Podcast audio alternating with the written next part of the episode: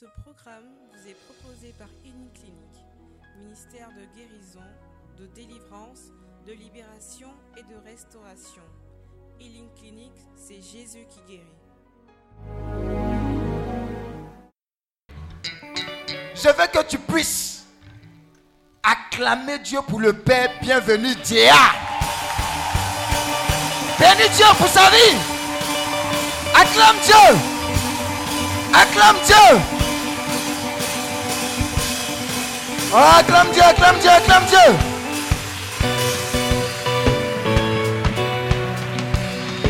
Acclame, acclame, acclame, acclame, acclame.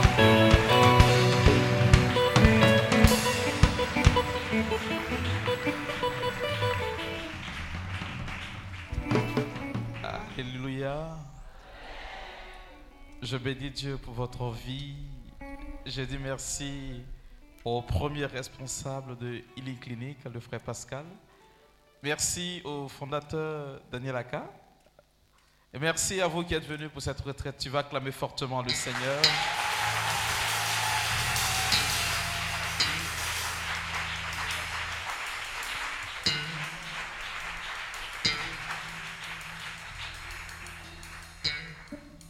Tu vas garder cette position. On va partir en adoration. Si tu connais le cantique, tu le chantes avec moi. Je sais que tu le connais.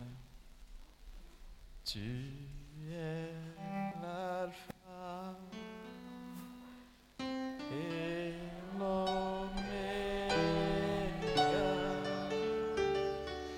Nous t'adorons.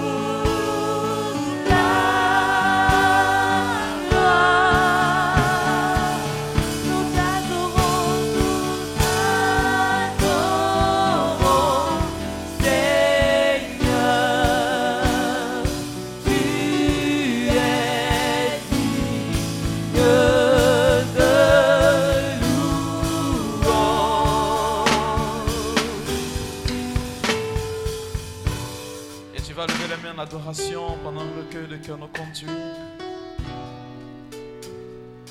Adore Dieu. Et par toi que toute ta famille, toute ta descendance,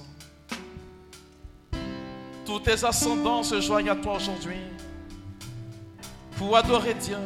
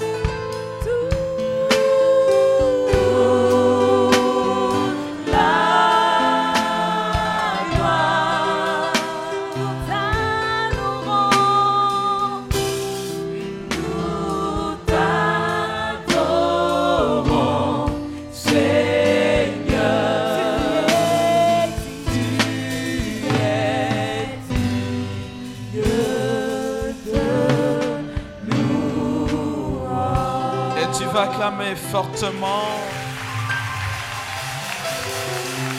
Tu vas acclamer Jésus-Christ.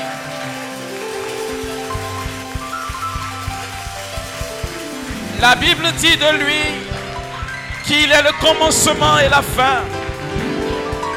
La Bible dit de lui qu'il est le principe de toutes choses. La Bible dit de lui qu'il accomplit toutes choses. Tu vas pousser des cris de joie pour Jésus. Alléluia!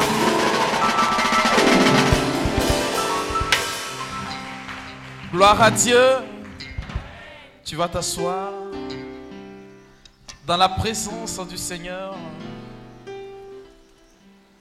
En réalité, ce que tu étais en train de faire tout à l'heure, tu donnais toute la place à Dieu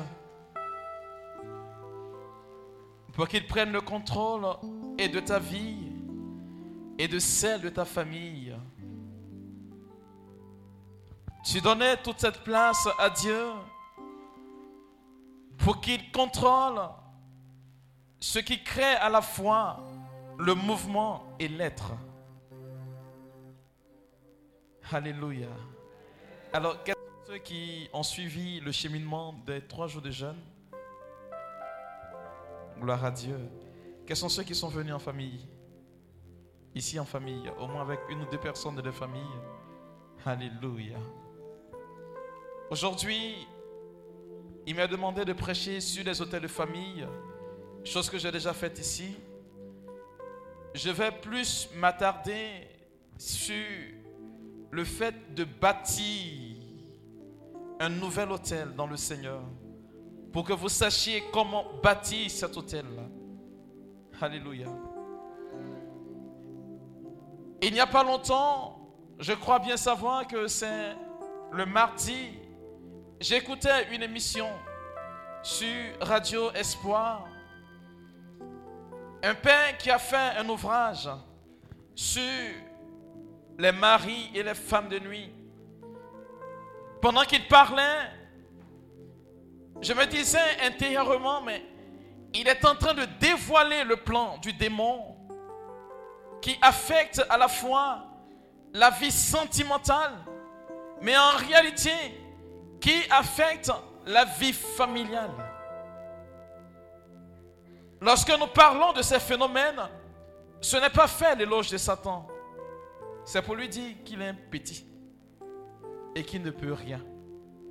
Moi, je crois en une parole.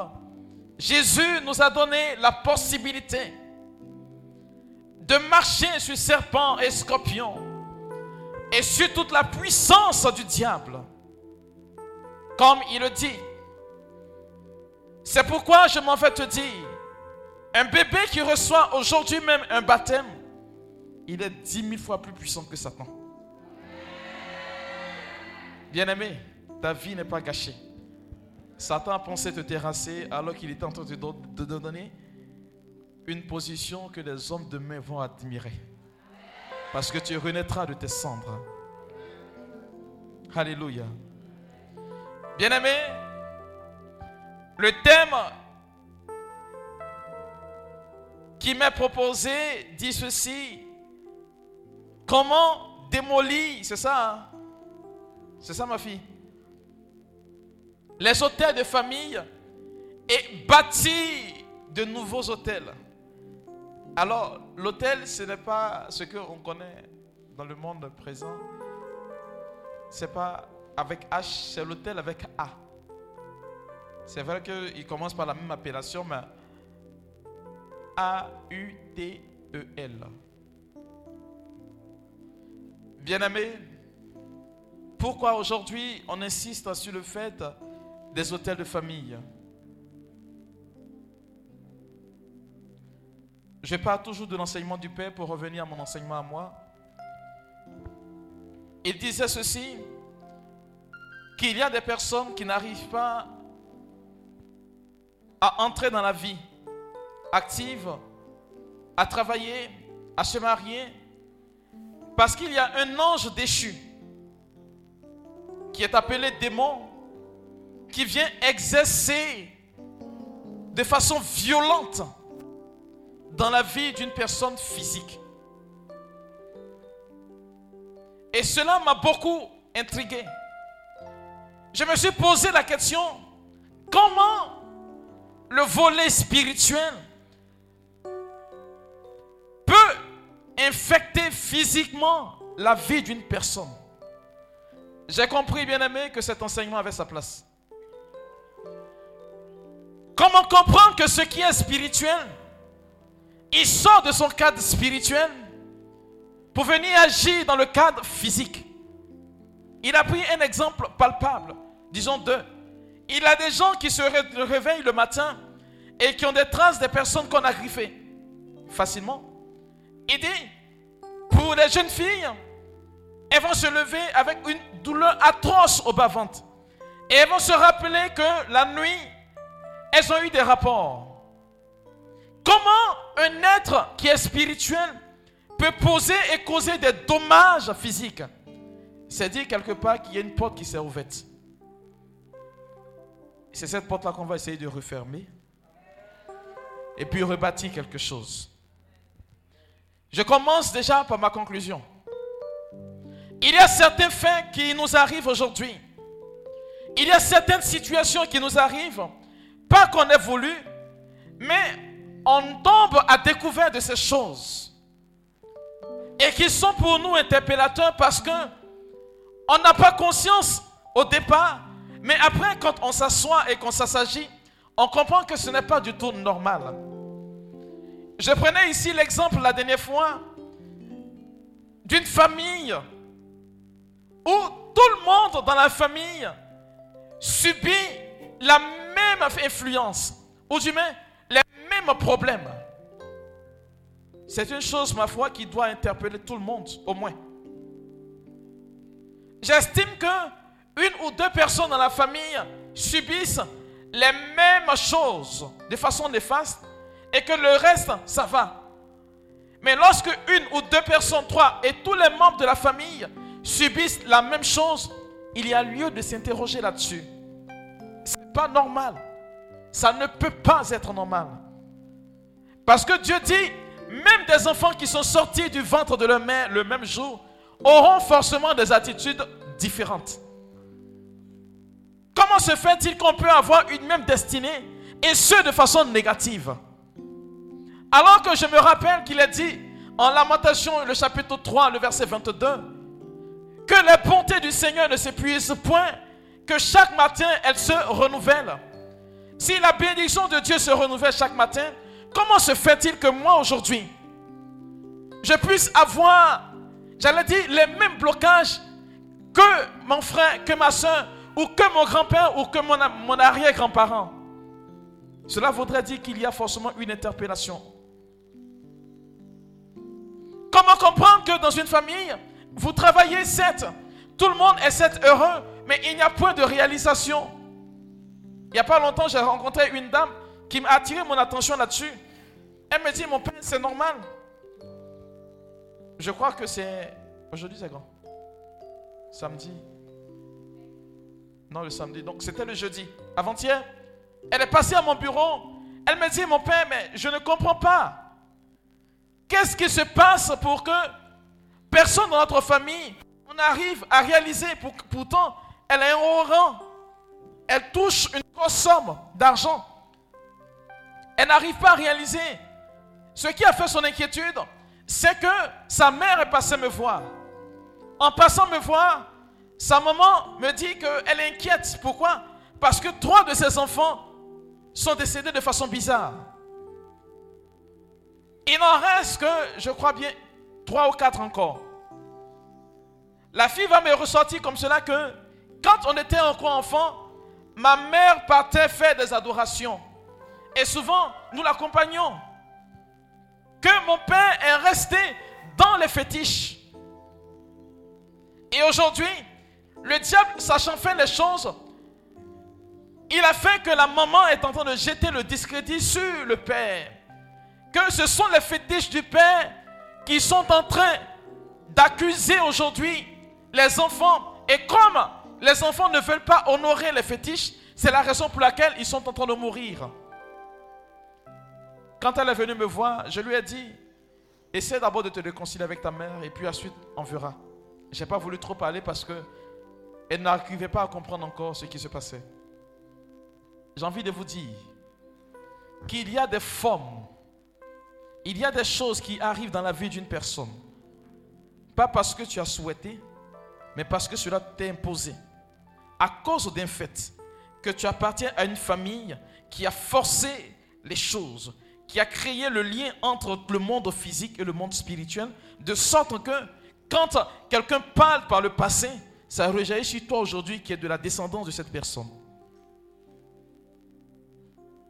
Et ces choses ne sont faites et ne sont possibles qu'à une seule condition.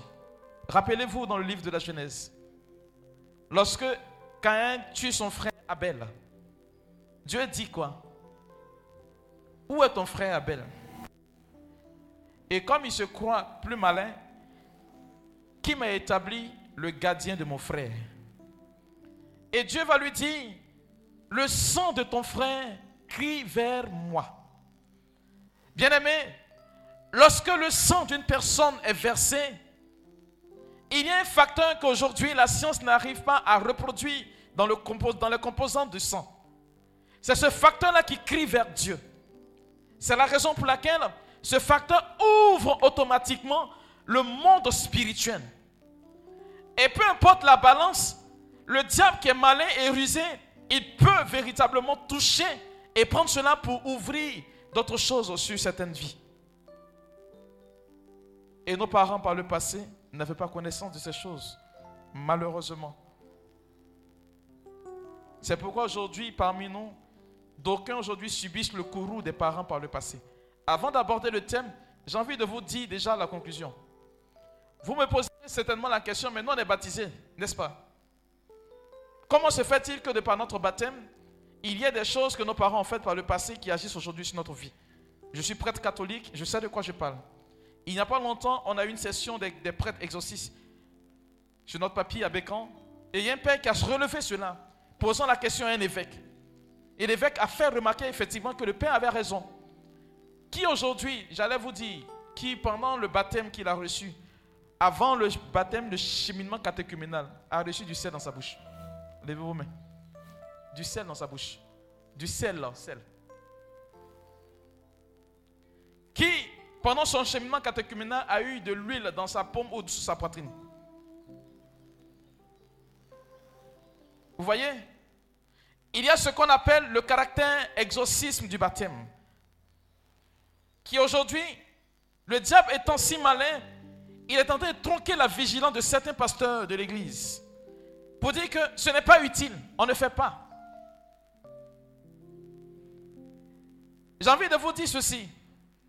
Quand le diable a besoin d'entrer dans la vie d'une personne, il a besoin de l'approbation de cette personne. C'est pareil. Dieu ne peut pas violer notre liberté, c'est pourquoi il a besoin de notre approbation. Quand une personne va au baptême et que tout son corps et tout son être ne sont pas plongés dans le fait même du baptême et que cette personne attend de voir quelle personne va venir à sa réception de baptême, convenez avec moi que c'est de l'eau bénite qu'on a versée sur la tête de cette personne, mais cette personne n'est pas baptisée. Le baptême suppose que tu as fait la rencontre de Jésus-Christ. Et il y a une métanoïa, transformation intérieure. C'est pourquoi on nous parle du baptême de l'esprit. Il y a des personnes qui sont certes baptisées, mais qui répondent véritablement aux choses du démon. Il n'y a pas longtemps, j'ai donné un enseignement sur les envoûtements. Et il y a un envoûtement qu'on programme le jour même de ton baptême. Et cela, on te permet d'être distrait durant ton parcours catéchuménal. De sorte que le jour de ton baptême, cet envoûtement-là prend forme. Comprenez avec moi que si tu n'engages pas ta volonté dans le baptême ne peut pas te protéger en tant que tel. Parce que c'est ta volonté qui est engagée.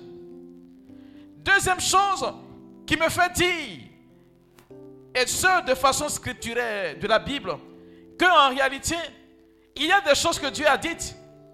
Il a dit, écoutez bien, hein, des gens transcrivent mal l'écriture. Il dit, si un père a péché, qui mourra? Il dit qui mourra? Ah non, vous ne lisez pas la Bible. L'Ancien Testament dit quoi? Si un père a mangé, il a péché par le passé, qui va mourir? Pardon? Tes enfants vont mourir. Ils ont repris le passage. Ça, c'est le livre du Deutéronome qui l'a dit. Mais dans le livre du Chronique, il dit non. Si un père a péché par le passé, il mourra à cause de son péché et non pas ses enfants. C'est ce que la Bible dit. Mais la Bible ne traduit pas le fait que si un père bâtit l'autel, c'est vrai que c'est un péché, l'autel, au nom d'un démon, ses enfants ne vont pas récolter de cela. Pierre pose la question à Jésus. Il rencontre quelqu'un qui est malade. Jésus n'était pas informé de ce fait, de ce passage-là. Il lui pose la question, est-ce lui ou ses parents qui ont péché? Jésus va répondre quoi? Je n'ai pas saisi. Je ne saisis pas. Ni lui, ni ses parents. La réponse que Jésus donne dit implicitement qu'il y a des péchés des parents qui font que des enfants subissent le courroux de leur péché. Quelqu'un me suit, hein? Je suis en train de partir par démonstration avant d'aborder le thème des autels. Parce que des gens vont dire, mais le baptême, oui, certes. Autre chose, comment le diable est appelé? Pardon? L'accusateur. Si moi je te dis, tu me dois. C'est parce que tu as pris mon crédit, non? N'est-ce pas?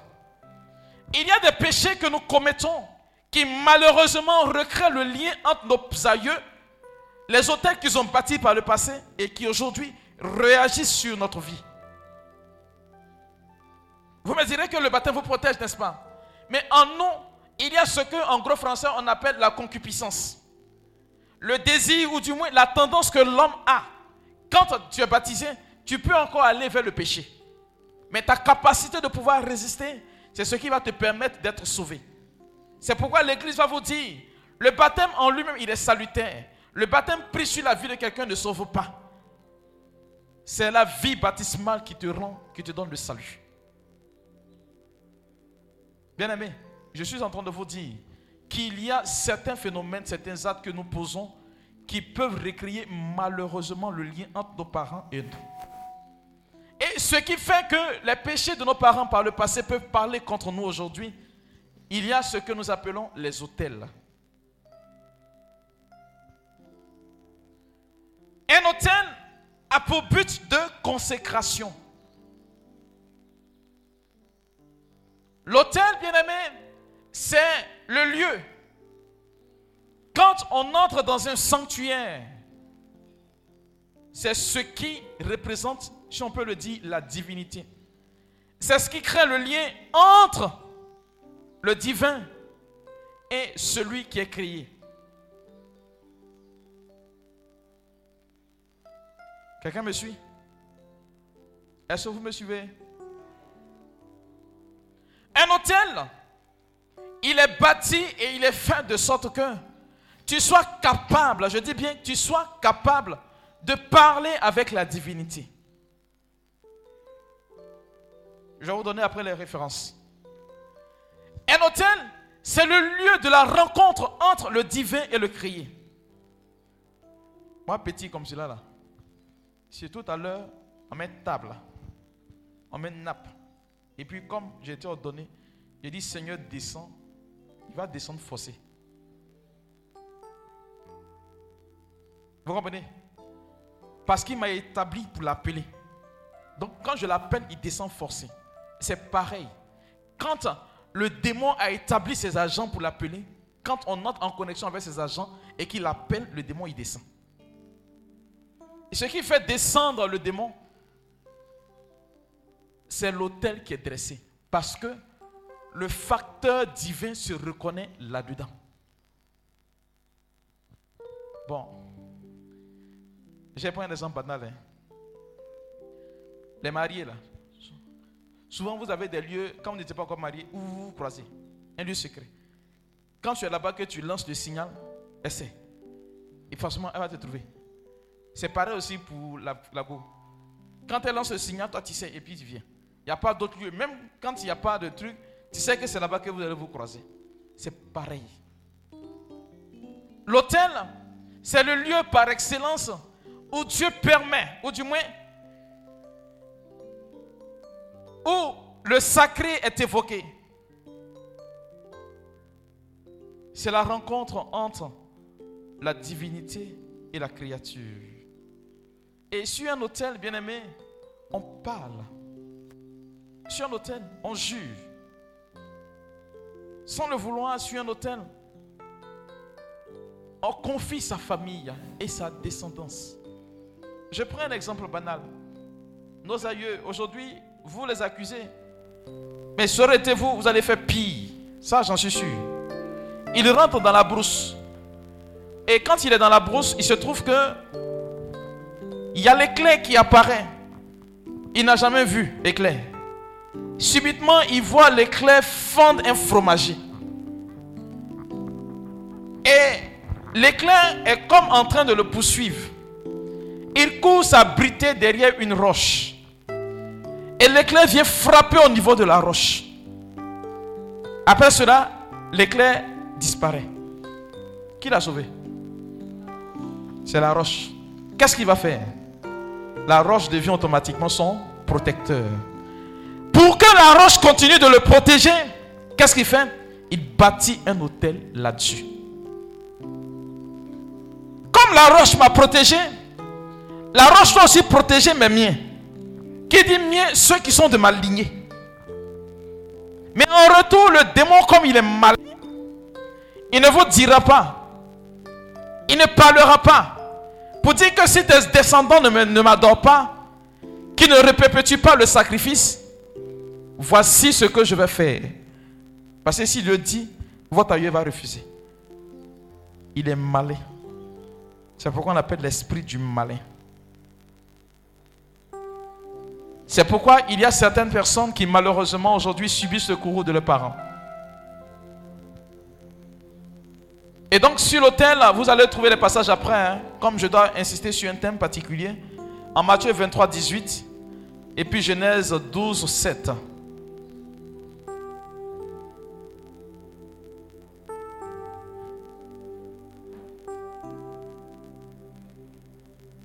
Il faut me lire Genèse 12, 7. Il faut mettre, si vous avez Genèse 12, 7. On peut le mettre à l'écran s'il vous plaît. C'est possible?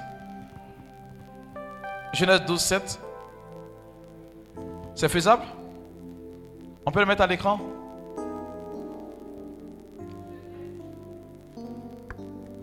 Genèse 12, 7. Allons-y.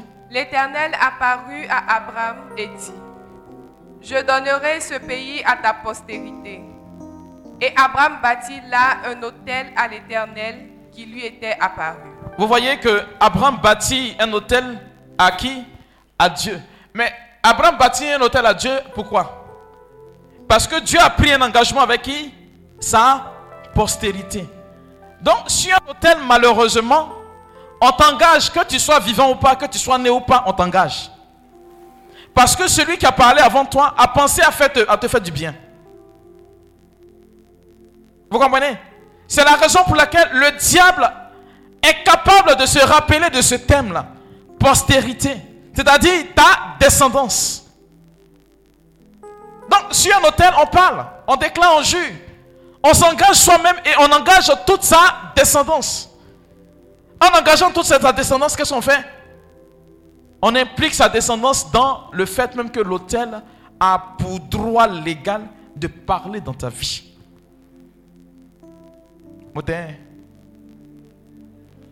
Moutin. Amtili. Ah, là c'est passé. Il faut afficher Exode 29, 12. Exode 29, 12. Quand on ignore certaines choses, on peut se comporter comme des ignorants. Or, les philosophes vous disent que l'ignorance est la maladie de quoi? Il n'y a pas de philosophie ici. De l'âme. Que qui peut guérir? Que seule la philosophie peut guérir. Exode 29, 12. Allons-y. Tu prendras du sang du taureau. Tu en mettras avec ton doigt sur les cornes de l'autel. et tu répandras tout le sang au pied de l'autel.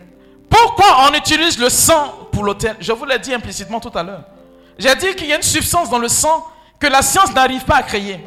Or, c'est cette substance qui crée la relation, j'allais dire, entre notre monde et ce monde qui est spirituel. Entre la créature et le divin, pour appeler le divin sur terre, c'est quoi? C'est le sang. C'est la raison pour laquelle Jésus-Christ, tant qu'il ne verse pas son sang, il n'ouvre pas la porte au ciel. Vous comprenez? Tant que le sang, on ne peut pas prendre l'eau pour adorer. Ce n'est pas possible. Ce n'est pas possible. L'on n'adore pas, ne permet pas l'ouverture au crier. Jamais. C'est le sang qui permet à la créature que tu es d'entrer en contact avec la divinité. C'est pourquoi Dieu demande à qui? À qui? On est en Exode. Bonne arrivée. Dieu demande à Moïse de prendre le sang que tu mettras le doigt sur les cornes de l'autel et tu répandras tout le sang autour de l'autel. Amen, amen. Non, je ne suis pas en train de te décourager. Genèse 22, 9. Genèse chapitre 22, le verset 9.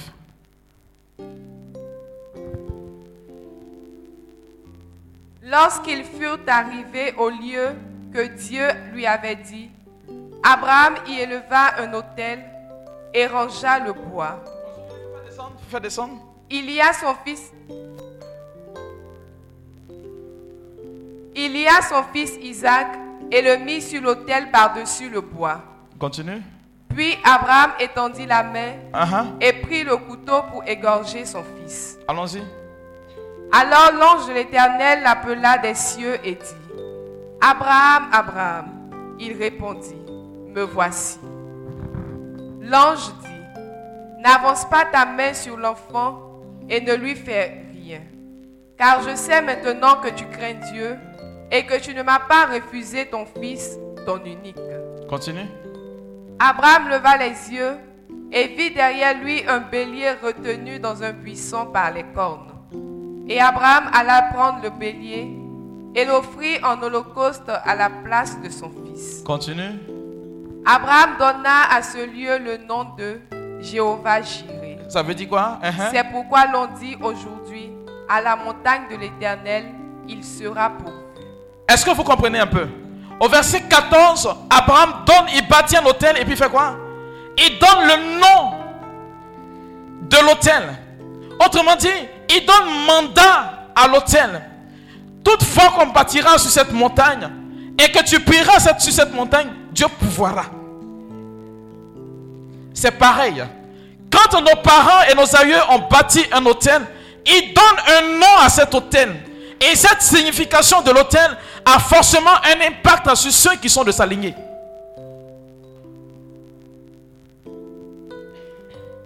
Et Thibaut, il est venu? Il est là? Il ne vient plus, on dirait.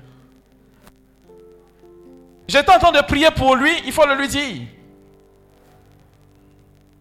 Vous lui direz qu'en réalité, son nom est Thibois. Il était proche du roi. Ce sont eux qui offraient des sacrifices pour le roi. C'est pourquoi c'est pour eux les moutons. Le nom qu'il porte en réalité signifie la fonction de son père et de son aïeul qui a porté le premier nom. Et l'autel qui est dressé parlera contre lui tant qu'ils n'offriront pas des autels. Vous lui direz que même s'il a bien remarqué dans sa vie, il fera toujours des choses pour les gens.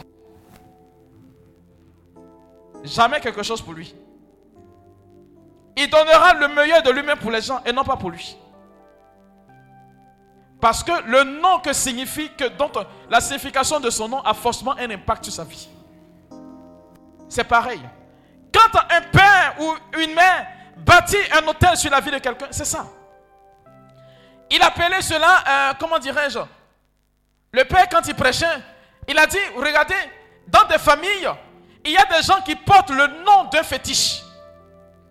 Je ne sais pas comment il appelle ça, cantation de nom, un truc comme cela. Mais il porte le nom, pourquoi? Pour perpétuer l'action de l'autel dans votre famille. Et tant que cette personne subsiste et elle porte sur le nom de cet autel, qu'elle refuse ou pas, l'autel va parler contre vous. Pion.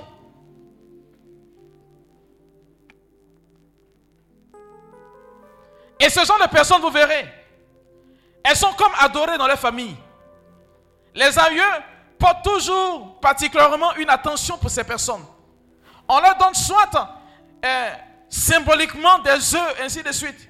Il y a des personnes comme ça dans leur famille qui doivent forcément se mettre en plan un jour particulier de la semaine, à qui on doit offrir forcément des cadeaux, au détriment des autres enfants. Hein. Les enfants, enfin, vont se frustrer, ils seront découragés, mais c'est la personne à celui qui repose, j'allais dire, la consécration de cet autel-là. C'est pourquoi elle porte le nom. C'est-à-dire que votre famille et tout le monde à l'intérieur est forcément impacté par le fait de cet autel-là. Et quand un autel est dressé sur votre famille, sachez que tant que vous ne détruisez pas cet autel-là, vous allez toujours subir le courroux de cet autel.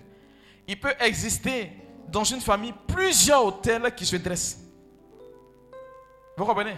Plusieurs autels peuvent se dresser sur une famille. Ce n'est pas forcément un seul. C'est pourquoi dans le cheminement, j'ai demandé si vous avez fait, qui sont ceux qui ont mené les enquêtes pour connaître le nom des autels qui ont été dressés ou des fétiches. Personne. Tu as fait? Ah, tout à l'heure on parlait. Ça a parti. Amen. Vous êtes découragés? Non, c'est à cause de ça que je suis venu. Hein. Apocalypse 16, verset 7. C'est mon travail. Apocalypse chapitre 16, le verset 7. Et j'entendis l'autel qui disait. Reprends. Et j'entendis l'autel qui disait. Doucement. Et je fais quoi? J'entendis. L'autel? L'autel qui disait. C'est pas l'homme qui parle. Pourquoi l'autel parle?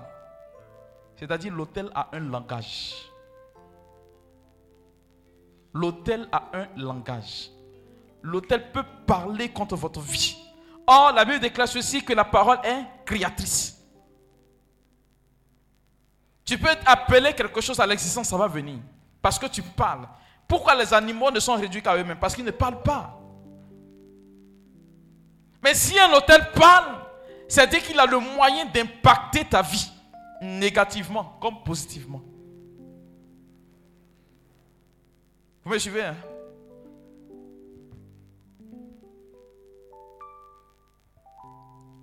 Exode 17, 15. Exode chapitre 17, verset 15. Vous préparez aussi Apocalypse 14, 18 en même temps. Exode 17, 15. Allons-y. Moïse bâtit un autel et lui donna pour nom l'Éternel ma bannière. C'est clair. Bien-aimé, si tu ne sais pas, le nom que tu portes a forcément une influence sur toi. On ne donne pas nom blanc à quelqu'un. Il y a signification derrière. Je vous prenais l'exemple de mon cousin ici. Dans la langue, j'ai dit, vous allez me traduire. Son nom au milieu, ça veut dire Bénin. Ça veut dire quoi? Pardon?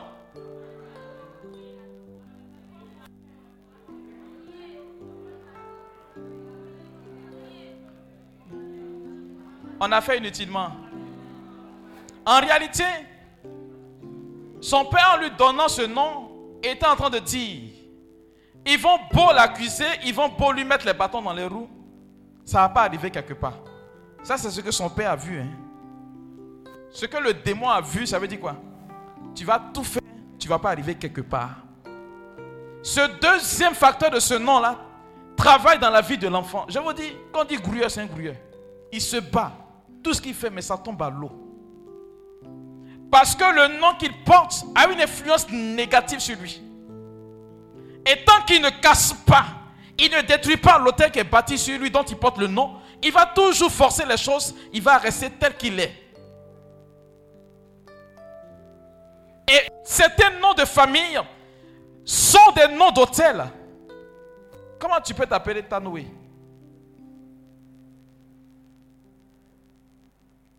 Généralement, vous portez le nom, mais vous ne soyez pas la signification. J'ai pris les gens banals, les gens de Beaunois. Qui est de Beaunois ici? Si je mens, tu dis que je mens. Tous les enfants de Beaunois, vous allez partir partout travailler. Votre vie là, vous finissez ça où? À Beaunois. Et puis c'est où? Côté maternel. Des gens n'ont pas compris cette révélation. Parce qu'il y a un hôtel qui est bâti sur la ville de Beaunois. Et ce sont les femmes qui détiennent cela. Il y a l'une de mes filles. Son mari travaillait. Il a démissionné. Vous savez, il est parti s'asseoir où? Dans la maison de sa maman. On parle. Il dit, il doit construire d'abord la maison de sa maman. J'ai dit à ma fille, prends tes bagages, il faut partir. Point rien comme ça. On parle, il ne veut rien comprendre. On l'appelle, il ne vient pas. Quand il a soulevé le bagage, elle a commencé à partir, il a commencé à revenir à la raison. Il dit, bon, viens prier pour toi. Il y a certaines régions qui sont bâties comme cela. Qui vient de Bondoukou, le Bondoucouin. Qui est de là-bas? Vous verrez, hein, je vous dis, ça peut vous paraître un peu bizarre. La plupart des cadres de Bondoukou, vous mourrez dans la misère.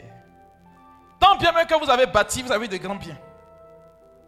Ce que les gens ne savent pas, il y a une forte adoration d'eau qui est là-bas, qui parle sur la ville. Et tant que tu es originaire de là-bas, tu ne peux pas aller de l'avant.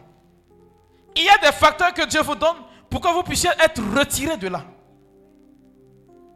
Ce que je suis en train de vous dire, là, je ne suis pas en train d'inventer. C'est ce que le Seigneur me révèle pendant que je prêche. Il y a certaines zones, il faut les cartographier et puis regarder un peu. Il faut bien regarder. On fait tout, mais vous n'arrivez pas à évoluer. Parce que l'homme, il ne tue pas. Il rend misérable. C'est son facteur qui est là. Vous allez beau faire, vous allez finir dans la misère. Occupez les grands postes que vous voulez. Vous allez finir façon. Bâtissez les maisons que vous voulez. Vous allez finir bizarre. On va beau dire, on va beau parler. Mais c'est qu'il y a un sorcier. Le sorcier, là, il prend son pouvoir là où ça? Il y a un sorcier qui m'a dit, mon père, si le mur n'est pas fissuré, le lézard ne peut pas entrer dedans. On n'a pas ouvert une porte, le lézard n'entrera pas. Si un hôtel a un nom, il faut connaître la signification du nom de l'hôtel. C'est pourquoi je m'en vais vous dire, on va finir cette retraite. Allez faire et mener des enquêtes. Ce qui parle sur votre famille, là, identifiez cela. Demandez la signification. Quelqu'un m'a posé la question, je me père, non, on ne va pas au village. Il dit, c'est pas que tu es mauvaise. Va au village, dis pas que son sorcier paye transport. Il ne paye pas de transport. Il faut vous renseigner. Il faut savoir ce que ça veut dire. Quand tu sais ce que ça veut dire, tu peux prier conséquemment par rapport à cela. C'est comme tu arrives sur un champ de bataille, tu as toutes les armes, tu ne sais pas où l'ennemi est caché, tu as tiré où ça? Brrr. Là, tu as fini tes balles, non? C'est pareil. Il faut localiser ton adversaire, puis tu l'allumes bien. Il ne peut plus se lever. Vous êtes resté dans une mentalité de non, on fait pitié, peut-être que le Seigneur a pitié de nous. Tu as resté dans la pitié. Moi, mes enfants me connaissent. On arrive à un stade où, quand on parle, le démon il tombe. On arrive à un stade où, quand on prie, le sorcier meurt. Parce qu'on ne fait plus cadeau. Voilà, on prie pour qu'il se convertisse, mais quand il insiste, il n'y a rien à faire. Non, c'est simple. Avant longtemps, j'ai prié pour une famille. Il y a un père qui m'a envoyé une famille. Sorcellerie, ça a tué. Le monsieur, c'est un gars, il est dans Vaudou. Il a mis sa femme là-dedans. J'ai donné un cheminement bizarre là. Il a pris ça en façon. J'ai dit au père qu'ils vont faire le cheminement. Si le monsieur ne se convertit pas, il va mourir. Quand ils ont commencé le cheminement, la femme est tombée malade. On l'a conduite à l'hôpital. Les gens pensaient qu'elle allait mourir. Quand elle est sortie de l'hôpital, 2 jours après, le monsieur est tombé, boum, il est mort.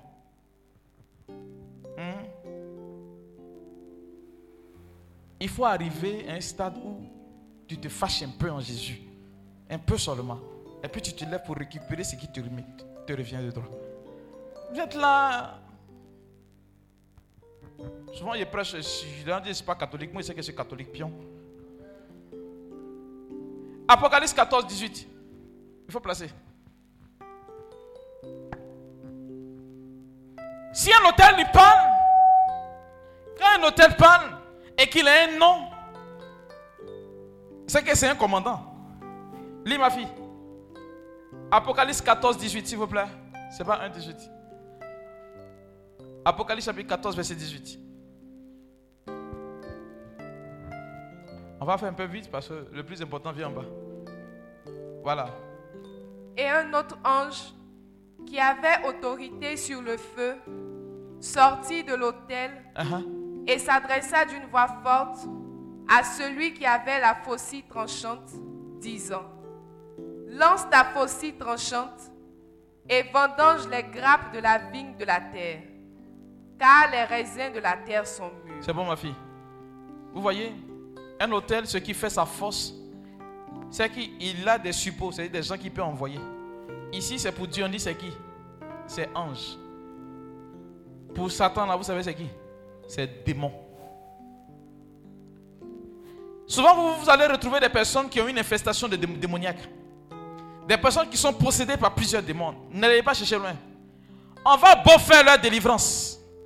Tant que l'autel de famille n'est pas détruite, la personne sera toujours possédée. Vous comprenez ? Il y a des moments où il faut détruire cet autel-là. Tu ne peux pas évoluer avec un autel qui est sur ta famille. Jamais ça ne passe pas. Dis à quelqu'un, je refuse. Aïe. Tu n'es pas fatigué de souffrir. En tout cas, je suis fatigué. Il faut arriver à détruire ces autels-là. Parce que si vous ne détruisez pas ces autels, peu importe ce que vous ferez, ça ne marchera pas. Moi, je connais une famille. Oh, la dame avant elle est venue me voir. Elle a dit, il y a autel sur ta famille. Elle dit, c'est faux. Il n'y a pas de souci. Dans sa famille, c'est elle seule qui est mariée. Bon, pas mariée, elle vieille garçon. Les autres se sont à la maison. Il n'y a pas longtemps, le gars est venu lui dire, on n'a qu'à pas, comme c'est un peu dur, il faut partir à la maison. Moi, j'ai mes retours dans un coin, j'ai grouillé, et puis on se remet ensemble. Avec 3 enfants. Elle est venue me voir, mon père, je ne veux pas. J'ai dit, tu ne veux pas, tu en veux. Pourquoi tu ne veux pas ? Quand je parlais, tu n'écoutais pas. Il y a certains faits de vos familles qui doivent attirer votre attention. Ne crois pas si tu veux. Mais au moins, aie l'intelligence de voir clair dans ce qui est en train de se passer. Ce n'est pas question de dire, je suis incrédule. Non. Si j'en parle aujourd'hui, c'est parce que des phénomènes sont en train d'évoluer dans des familles. Comment comprendre que dans une famille, personne n'a d'examen ? C'est écrit où ? Ici, je prenais le cas d'une famille où, dans la famille là, personne ne réussit à l'école. Mais son père a bâti, son aïeux a bâti un hôtel au temps colonial. Vous savez, l'hôtel qu'il a bâti, hein? Quand il a bâti, il lui a donné un nom. Il a dit que lui, ses enfants, et puis ses petits-enfants, là, quand les Blancs vont venir chercher les gens, là, il ne faut pas, ils vont les voir. Effectivement, on ne les voyait pas. Donc, comme ces Blancs qui envoyaient papier, ils ne vont pas voir aussi clair dans papier. Ce qui a fait qu'ils n'ont pas de diplôme. Ils ne comprenaient pas. Mais nos parents, quand ils faisaient, vous voyez l'objectif, non ? C'était dans le but de protéger. Ce n'était pas dans le but de faire du mal. Mais le revers de la médaille, comme le malin, il est mauvais et il est maudit, il va détourner leur attention. Et puis ces personnes vont... Amen. Bien-aimés, c'est vrai, on a parlé des hôtels. Je ne vais pas être long. Mais comment on va démolir les hôtels là ? C'est ça qu'ils cherchent. Comment démolir l'hôtel de famille ? Comment démolir un hôtel de famille ? Mais si on démolit, il faut rebâtir. Amen. La plupart du temps, c'est un cheminement que je donne familialement. Quels sont ceux qui ont reçu la prière que j'ai balancée ? Bon, qu'on a balancée ? On a balancé une prière pour les retraitants là. Avant qu'on ne vienne à la retraite. Vous avez fait ? Voilà. En principe, c'est une prière qui se fait familialement. Il faut aller tout simplement à l'encontre des ruses du diable. La première des choses pour démolir un hôtel de famille, c'est que toi-même, tu sois capable de démolir. N'est-ce pas ? J'ai dit tout à l'heure, quand quelqu'un t'accuse, c'est pas qu'il t'a pris son crédit. N'est-ce pas? La première des choses pour démolir un hôtel de famille, c'est la repentance. La repentance. Il faut se repentir. Toi, tes aïeux, tes petits-enfants, tes arrière-petits-enfants, il faut demander pardon. Je parle d'une repentance sincère. Parce que si le diable a un motif légal de parler contre votre famille, il parlera. Voyez un peu comment le diable arrive à nous avoir facilement.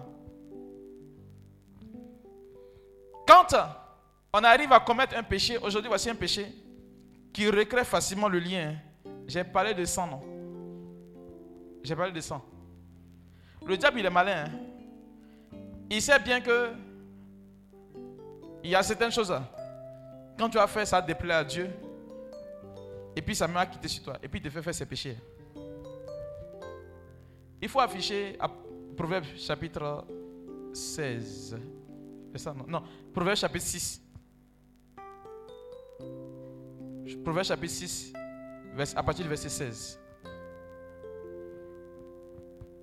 Proverbe chapitre 6, à partir du verset 16. Il y a certaines choses que, verset 16 à 19, hein, il y a certaines choses que nous faisons qui font que le diable continue de perpétuer son action et son activité dans notre vie. Allons-y, ma fille, faut lire. Il y a 6 choses que hait l'Éternel, et même 7 qu'il en a horreur. Les yeux hautains, la langue menteuse, les mains qui répandent le sang innocent, le cœur qui médite des projets iniques, les pieds qui se hâtent de courir au mal, le faux témoin qui dit des mensonges et celui qui excite des querelles entre frères. Ces 7 choses-là, quand tu les fais, tu te mets en marge de Dieu. Le diable a autorité et pouvoir sur toi. Quand vous avez cité, quand on cite toutes ces choses-là, c'est pas ce que le diable fait. Un cœur qui est cupide. Voici l'une des choses aujourd'hui qui est à la mode. Vous voyez, c'est le sang. Et comme le diable il a évolué technologiquement, le sang.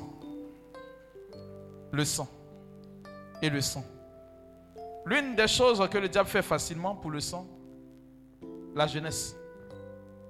Quand l'église vous dit sans mariage, il n'y a pas de rapport, vous trouvez que l'église est dépassée. Dans les rapports sexuels, il y a quoi les gens? C'est pourquoi, malheureusement, tes parents peuvent fermer et détruire les autels de votre famille. Mais toi, à cause d'un acte impudique, tu vas rebâtir un autel à Satan sur ta vie qui va parler contre toi. Alors que les autres membres de ta famille n'ont pas été touchés, toi, tu recrées le lien. Et toi, tu connais cette humiliation. Parce que tu es parti t'allier avec quelqu'un qui est impur. La Bible dit, quand tu t'allies à quelqu'un, vous deux vous faites une seule chair. Donc imaginez combien de fois on entre dans ce qui est mauvais. Oui, l'église est dépassée, souvent elle a assuré. Non. Garçon qui t'aime, c'est toi qui prouve qu'il t'aime. C'est ça. Non, je ne parle pas de toi. Non, c'est vrai. Non, s'il ne fait pas, il ne va pas me marier. C'est là qu'il va pas démarrer même. Non, ce n'est pas là mon contenu. Deuxième chose. Je vous avais demandé de chercher des noms. Pour ceux qui ont trouvé, j'ai dit, un hôtel, il parle, non. Quand il parle, il t'implique toi. Parce que ton grand-père a parlé ou bien ton aïeux a parlé. Toi, il faut te retirer. Donc, on se retire des hôtels de famille. Il faut se retirer, se soustraire par la parole. Parce que tant que tu es invoqué sur cet hôtel, l'hôtel parlera contre toi. Ça peut aller. Ça, ce sont les activités de protection avant de détruire l'hôtel. La troisième chose, Pour détruire un hôtel.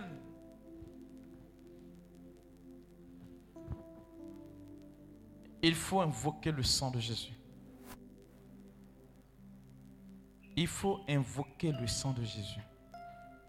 Sur ta lignée généalogique, il faut invoquer le sang de Jésus.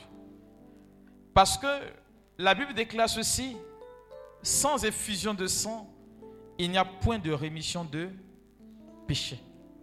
Pour remettre les péchés, il faudrait qu'il y ait effusion de sang. Et ce, dans tous les aspects de ta vie. Ensuite, demandez l'autorité du Saint-Esprit.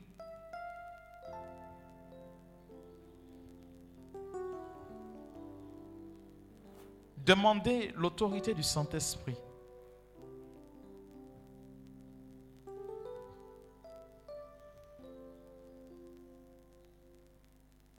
Alors, généralement, vous verrez que ça, c'est un cas qui m'a été présenté. Il y a des parents, écoutez bien leur erreur. Ils disent, je n'adore plus le fétiche. Cependant, le fétiche est encore dans la maison. Vous me suivez, non? Non, moi, je ne consulte plus. Alors que tu n'as pas jeté, tu n'as pas renoncé. C'est pourquoi... la plupart du temps, quand vous savez que l'un de vos parents a un fétiche, il faut l'obliger à venir déposer pour qu'on prie dessus, on brûle cela et puis c'est fini. Et pour ce faire, il y a un rituel qui est fait. Ce rituel vous implique forcément. Autrement dit, il faut découvrir les lieux où ces fétiches ont été faits. Voici un fait. Il y a des personnes qui dorment. Et toutefois que vous dormez, vous vous retrouvez toujours dans le même endroit. Toujours dans le même endroit. Peu importe. Au moins dans la semaine, vous devez faire le rêve au moins où vous vous retrouvez, soit dans la case de la grand-mère ou bien dans la maison familiale. Ça veut dire qu'il y a un hôtel qui est bâti là-bas.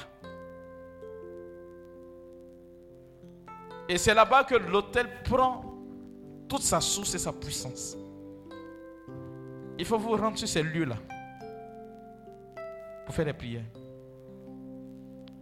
Il faut souvent se déplacer pour détruire ces hôtels-là. Mais cela suppose que vous avez déjà appliqué le 5e facteur de comment détruire l'hôtel, c'est-à-dire vous avez une vie de baptisé, bien rangé, quelqu'un qui prie normalement, quelqu'un qui jeûne normalement, quelqu'un qui pratique la vie des sacrements, même si tu n'es pas encore baptisé, au moins tu vas à la catéchèse, tu as chaque jour ton rosaire, ainsi de suite. La vie sacramentelle, quoi. Amen. Comment bâtir un hôtel? Juges chapitre 6.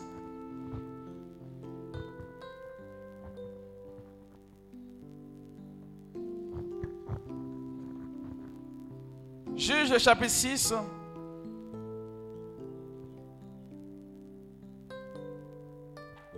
Le verset 25.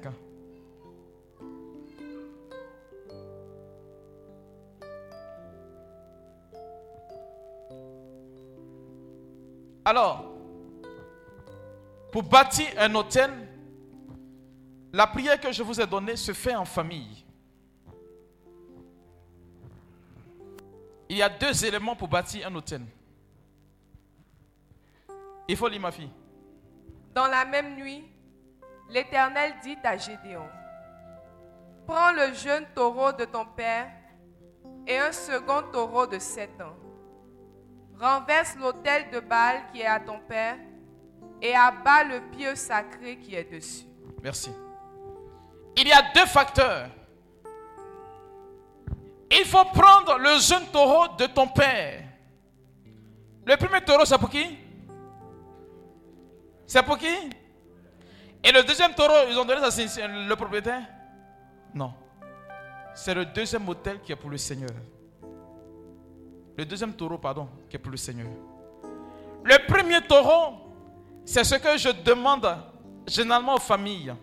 Quand vous faites les prières de famille, on fait ce qu'on appelle une offrande familiale pour démolir l'autel de la famille qui est bâti sur le nom de tous les membres de la famille qui porte le nom de celui qui a dressé l'autel de Baal sur votre famille.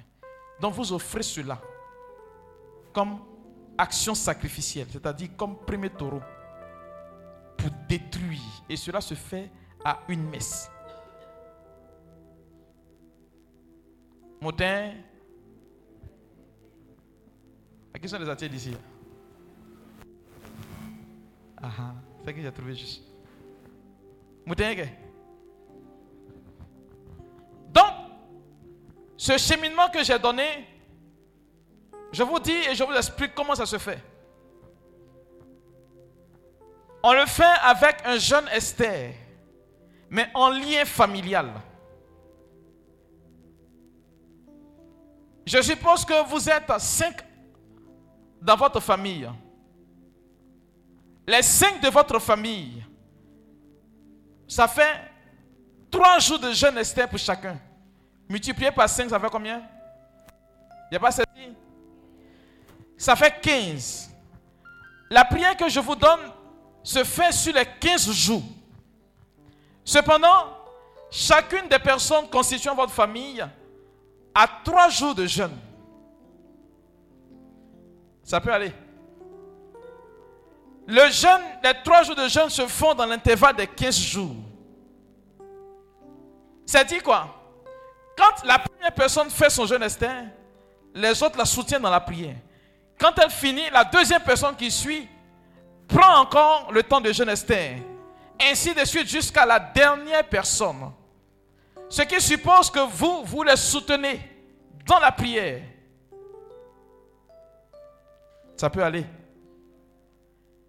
Et pendant ce temps de prière, ça se fait à la même heure, pendant les 15 jours. Peu importe que vous habitiez ensemble ou pas, quand l'heure arrive, le plus intéressé, il bip tout le monde ou il appelle tout le monde. On va commencer. Ça peut aller. Là, je suis à quel point? Il a dit quoi? Oui. J'ai besoin de comment bâtir un hôtel. Détruire d'abord. Oui, il a dit, c'est ce qu'il vient de dire là. Oui. Et puis prendre la prière là. C'est ce que je sens. Je parle de la prière. Je n'ai pas encore fini avec la prière. Alors, je suis à quel niveau? La prière à la même heure, c'est ça, non? Pendant le temps de la prière, pendant les 15 jours, il y a certaines choses qu'il ne faudrait pas faire. Pendant ces 15 jours, pas d'alcool.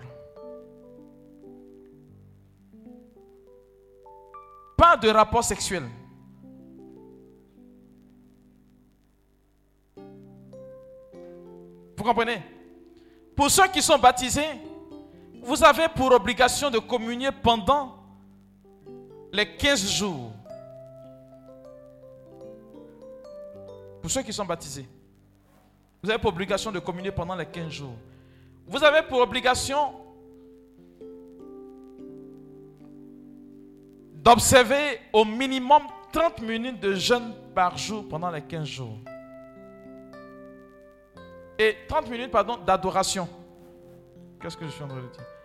30 minutes d'adoration pendant les 15 jours. Il a dit rosé, non? Pendant les 15 jours, comme vous êtes catholique, le rosaire, chaque jour. Le rosaire, c'est pas compliqué. En principe, c'est 2 heures de prière. Je suppose que vous parlez au moins pendant 3 heures au téléphone. On découpe simplement. On fait le chapelet matin quand tu réveilles. Entre midi et 2, on fait un chapelet. Le chapelet dure 30 minutes. Quand tu es en train de descendre du boulot, tu fais un chapelet. Le soir, avant de te coucher, tu fais ton chapelet, tu as tapé ton rosaire de la journée. C'est fini. Ça peut aller. Ça va? Ça, c'est pour démolir l'autel. Quand vous finissez, un second taureau âgé de 7 ans. Une offrande sacrificielle pour chaque personne. Je dis bien. Multipliée par le chiffre 7. C'est-à-dire une offrande que tu promets à Dieu pour 7. Si tu veux, chaque jour de la semaine, ça fait 7. Que chacun, ça c'est maintenant, c'est chacun qui bâtit son autel. Hein.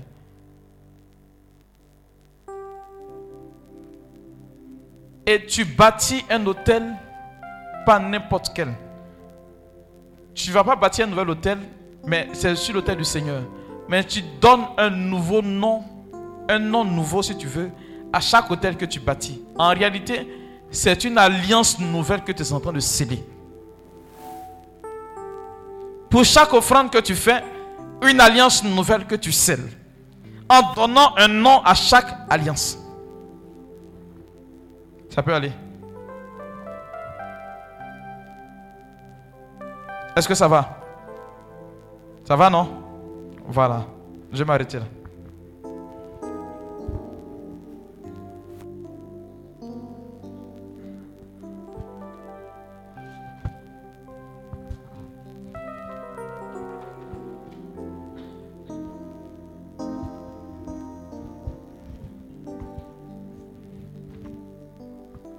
M'a dit qu'il y a des gens qui veulent poser des questions. Il y en a? Il ne faut pas durer dans la question. Si vous durez dans la question, priez, ça sera petit. Il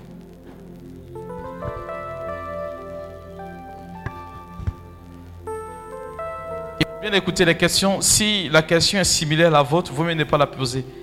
Parce qu'on va gagner en temps. Il faut prier aujourd'hui. Là. Shalom, shalom. Shalom. Je voulais savoir pour faire l'instruction des hôtels, ce n'est pas tous les membres de la famille qui veulent faire. Comment ça se passe? Merci. Alors, vous voyez que Dieu a choisi qui? Gédéon. Il a pris quelqu'un d'autre. Toi qui reçois cette information, tu deviens le Gédéon de ta famille. Vous comprenez? Tu peux choisir de faire cela pour les membres de ta famille. J'oubliais. Quand on finit le cheminement, il faut être en lien familial. Je dis bien en lien familial. Ce qui suppose que vous vous asseyez avant de commencer la prière pour taire vos différents griefs. Pour que même après avoir détruit l'autel de famille, vous puissiez être capable de prier au moins une ou deux fois par semaine en lien pour la famille. Et donc, si je suppose que toi, si tu es chrétien dans ta famille, que tu en parles aux autres, qui ne veulent pas t'écouter, ils ne veulent pas faire. Tu prends sur toi de faire cela. Le Seigneur saura écouter ta voix. Si j'ai Dieu en fait, tu as fait, ça prend. Mais il faut d'abord aller vers les membres de ta famille pour leur parler de ce fait-là. Comment parler aux membres de sa famille? Et c'est là qu'il faut jouer de sa maestria et de son intelligence. Si tu vas, tu lui dis, toi là, il y a un test dans la famille, on va prier. La personne n'a pas fait. Mais quand tu vas et que tu abordes cette personne en lui disant, j'ai remarqué quelque chose. Et tu commences à citer un cas par cas. Telle personne. Voici ce qu'on fait et puis ça réussit. Quand je regarde, tout le monde a ça. Je suis allé me renseigner. On dit quand c'est comme ça, c'est qu'il y a quelque chose que quelque part nos aïeux, nos parents ont fait. Et je suis parti, on m'a proposé une prière. Moi, je vais te soumettre si tu veux faire aussi. Sachant bien que tu connais sa situation en tablant plus sur elle sa situation. Comme il y a un intérêt égoïste, elle va vouloir faire pour elle-même. Mais le faisant, tu impliques toute la famille. Ça peut aller. Voilà. Question? Shalom, mon père. Shalom. Alors, je prends l'exemple du cas où tu ne connais pas tes origines. Tu connais pas quoi? Tes origines. Pourquoi? Parce qu'on refuse de te dire clairement d'où tu viens. C'est-à-dire que tu sais que tu viens du Bénin, mais tu ne connais pas le nom du village, tu ne connais pas tes oncles, tu ne connais pas tes tantes, tu ne connais personne dans la famille. En partant de ce cas-là, comment est-ce que tu détruis les hôtels de ta famille en fait? Alors, je vais vous dire une chose, généralement, vous questionnez Dieu, il faut le monter le sorcier de ma famille. Hein. C'est pas ça? Vous posez toujours des questions à Dieu, il faut monter le sorcier de ma famille. Vous n'allez jamais demander à Dieu qu'est-ce qui cause le blocage de ma famille pour que je puisse me démolir. Il faut souvent demander. Et le Seigneur va se saisir de la façon la plus digne de votre personne où vous êtes plus calme, plus apaisé. Il va vous le présenter. Il n'y a pas longtemps, il y a l'une de mes filles qui est venue me voir. Elle m'a posé la question de savoir, mon père, est-ce que Dieu est capable de me montrer le fétiche que mes parents ont donné qui aujourd'hui ont un impact négatif sur ma vie? Je lui ai dit oui, effectivement. Elle n'avait pas la réponse, je vous assure qu'elle n'avait pas la réponse, elle ne savait pas de quoi il s'agissait. Quand elle est venue m'expliquer, je lui ai dit effectivement, va demander à telle personne. Elle est partie demander et on lui a demandé, mais qui t'a montré? Si tu poses bien la question à Dieu, il va te révéler ce qui est sur ta vie de famille et qui empêche au monde de ta famille d'être... On sait que généralement, au Bénin, c'est le vaudou. Est-ce que tes aïeux ou pas ont pratiqué le vaudou? Oui ou non? Ils sont impliqués jusqu'à quel niveau? Il y a toutes ces fêtes-là et toutes ces questions que tu te dois de te poser. Et cela, quand tu n'as pas de personne sur qui bâtir, j'allais dire, tes questions, tu demandes simplement à Dieu. C'est lui qui connaît, il est passé, présent, futur. Il va te dire, et en fonction de ça, tu sauras comment prier. Ce que je suis en train de vous dire, pourquoi je demande des renseignements, c'est pour ne pas que vous priez dans le vide. J'ai pris un exemple banal. Tu vas à la guerre, tu sais pas ton ennemi est caché. Toi, tu vas tirer partout, oh, pourtant tu as puissance de feu. Et lui va tirer ses balles, et puis bon, tu es mort, c'est cadeau. Alors que tu pouvais, quand tu connais sa situation géographique, tu envoies là-bas. Oui. Shalom. Shalom. Nous savons que nous sommes de deux parents. Oui. Maternel, côté paternel, côté maternel. Alors, quel est l'autel le plus puissant de ces deux parties? Ça, tu dois le savoir. Vous savez que par exemple, chez les Akans, c'est quoi? Vous comprenez, non? Chez les Akans, c'est qui? C'est quoi? Donc le volet matriarcat va forcément plancher. Les gens de Bonois de matriarcat, non? Bonois, c'est quoi? C'est patriarcal. C'est ça? Tu es à quand ou bien tu n'es pas à quand? Non, je demande les gens de trucs. Ils sont à quand ou bien ils ne sont pas à quand? Ils sont à quand? Donc c'est matriarcat. On peut se renseigner facilement. Hein? Ceux qui... En fait, ce que vous oubliez, c'est qu'il y a une loi divine qu'on doit respecter. Ce qui t'est dit le premier jour, là, c'est ce qu'on respecte. Donc, quand tu me poses question patriarcat ou matriarcat, toi, tu dois savoir. Si tu as quand, tu sais que c'est forcément matriarcat. Il ne faut pas chercher loin. C'est pourquoi, généralement, les gens qui sont matriarcats, ils ont forcément cette résultante-là. Ça revient forcément. Quand je prends, par exemple, le cas d'une personne, toujours, tu tombes en transe, façon. C'est qu'il y a combien? Combien, là, c'est qui? C'est femme qui fait. Attends, vous ne savez pas pourquoi Satan a attendu qu'elle vienne pour qu'il attende. Ah oh.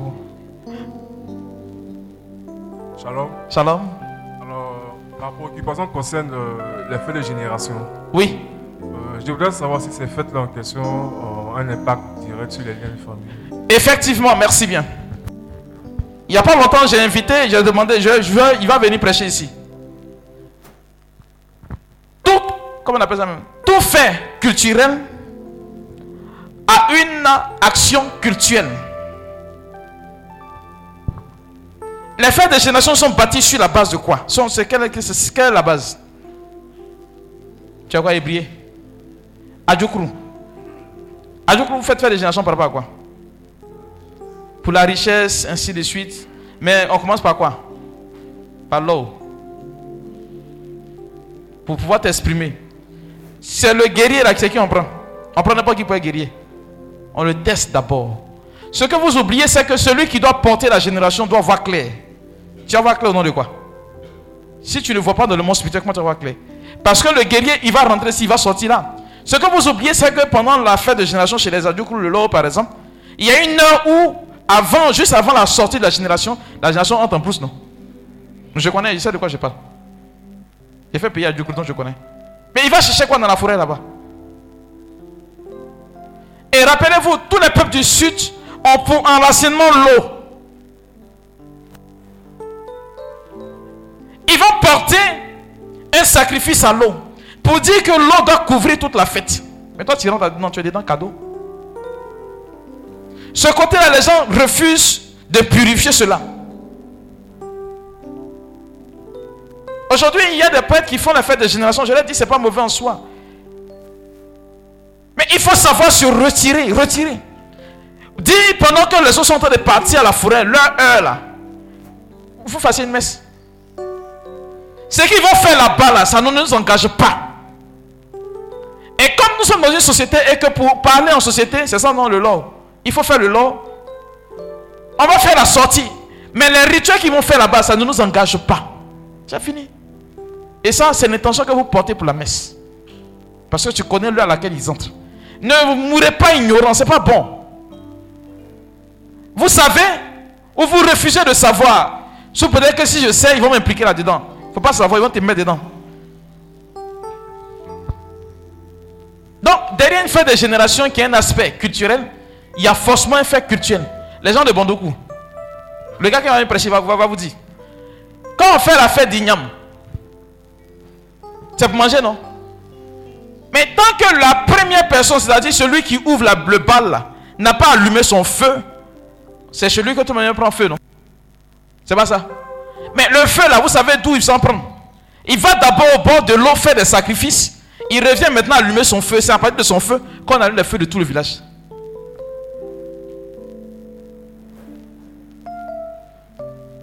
Vous êtes dans quelque chose, vous êtes ignorant et puis vous rentrez dedans, vous suivez seulement. Pendant que tu marches dans l'ignorance, le diable va se jouer de toi, il va faire ce qu'il veut de ta vie. Quand tu ne connais pas quelque chose, il faut te renseigner. Quand on fait quelque chose qui est bizarre, il faut t'informer. Non, si je ne sais pas, ça ne fait rien. C'est écrit où ça ne fait rien. Mon peuple périt quoi? Faute de connaissance. Vous pensez qu'il a dit ça dans le vide? Il n'y a pas une chose sur la terre que toi, un enfant de Dieu, tu ne dois pas connaître. Donc, bâti sur le fait que je sois chrétien et que je ne connaisse pas, je dis c'est faux. Donc, si tu ne veux pas connaître, il faut subir. C'est quand tu connais que tu subis, que tu refuses. Allez chercher. N'attendez pas combien vous toujours vous donner. Ah. J'ai pas jamais pensé que je suis sorti d'où? J'ai fouillé. Il faut donner un micro là-bas. Donc frère, son en bas là c'est mauvais. Tu comprends? Voilà. Et puis il faut remarquer un pays à Adjoukrou. Il faut bien remarquer. C'est dommage, mais les peuples du sud, ils ont une certaine manière de finir bizarrement. Bizarrement. Et quand c'est comme ça, la personne meurt d'une maladie un peu bizarre. Abandonnée peut-être, ainsi de suite. Des choses bizarres comme cela. Pourtant, vous prospérez bien et puis après, ça c'est le prototype de l'eau. Ça commence bien et puis ça finit mal. Même si ça ne te touche pas directement, il faut avoir l'intelligence de lire un peu les choses de la vie. Quand tu lis les choses de la vie, ça passe. Quand tu ne lis pas, tu meurs. Ma fille, allons-y. Shalom, mon père. Shalom. Okay. Bon, moi, c'est juste pour appuyer la session que vous avez évoquée tout à l'heure. Donc, vous disiez comme ça que les sorciers disent c'est parce qu'il y a eu fissure que le lézard y pénètre. Bon. Je me suis rappelé aussi d'un film que j'ai regardé. Je ne sais pas si vous le connaissez. Vampire, vous avez dit Vampire. Ce film qui a un moment fait, en tout cas. Et dans ce film, il y a un passage qui m'a marqué. Le diable, en quelque sorte, le vampire, il y a son disciple qui lui demandait, mais pourquoi cette femme-là, tu n'arrives pas à entrer chez elle? Effectivement, ce dernier voulait entrer spirituellement, quoi. Voilà. Il a dit à son disciple, c'est parce qu'elle ne m'a pas encore invité, c'est-à-dire physiquement déjà, hein, à rentrer chez elle. Ce passage m'a beaucoup marqué. Quand vous avez évoqué, vous avez parlé de ça tout à l'heure, bon, je m'en suis souvenu. Merci. Il y a un de mes confrères qui est parti en vacances en France. Même chez les Blancs, ça existe. Il y a une personne qui guettait une femme. La personne t'a dit verbalement qu'elle te guette. Et puis un matin, la personne dit que tu m'invites à manger. Et la personne vient rentrer chez elle. Pendant qu'elle est en train de faire la cuisine, la personne monte dans son étage, se balade. Quelque temps après, elle ne peut pas dormir dans la maison. Elle ne peut pas dormir dans la maison. Donc, le père vient. Il a senti qu'il y a quelque chose. Il lui a posé, qui est rentré dans ta maison? Elle dit, je vis ici. Il dit, non. Il y a quelqu'un qui est rentré dans ta maison, qui est un peu se balader un peu partout. Ah, c'est la personne. Il dit, mais quelqu'un qui ne t'aime pas, qui te dit ça là, c'est qu'il y a quelque chose qu'il a laissé. Tant que tu n'ouvres pas la porte au démon, il ne rentre pas. Question, c'est fini, non? Shalom, Père. Shalom. Je voulais poser une question. Vous n'êtes pas de même mère, vous êtes deux. De même père, vous êtes quatre. Et si le père est décédé, comment la prière se fait puisque c'est en famille? Vous les enfants, vous n'êtes pas là. Les quatre sont les mères. Des mères différentes, non? Il n'y a pas de souci. La prière est charitable. Tu connais la situation, non? Ça ressemble pour vous là, non? Toi, si tu n'as pas laissé quelqu'un, ça ressemble pour lui, et puis tu as la solution, tu as laissé ça pour toi. C'est le sorcier qui fait comme ça. Non. Le nom de votre famille, même si vous n'avez pas le même père ou la même mère, peu importe, si vous sentez le besoin de faire intervenir, vous faites le fait intervenir. C'est familial, il faut inclure tout le monde. Jésus dit, je ne suis pas venu pour les bien portants, mais pour les malades. Shalom, mon père. Shalom. Mon père, tout à l'heure, vous avez parlé du jeûne d'Esther. Uh-huh. Et que chaque membre de la famille devait faire un jeûne d'Esther. Oui. Dans ma famille, nous sommes 6 enfants. Si les autres ne veulent pas faire le jeûne d'Esther, est-ce que je dois faire 6 jeûnes d'Esther? Non, tu fais un seul jeûne d'Esther. Mais néanmoins, il faut leur indiquer. La plupart du temps, il y a quelqu'un ici qui ne sait pas tu es là.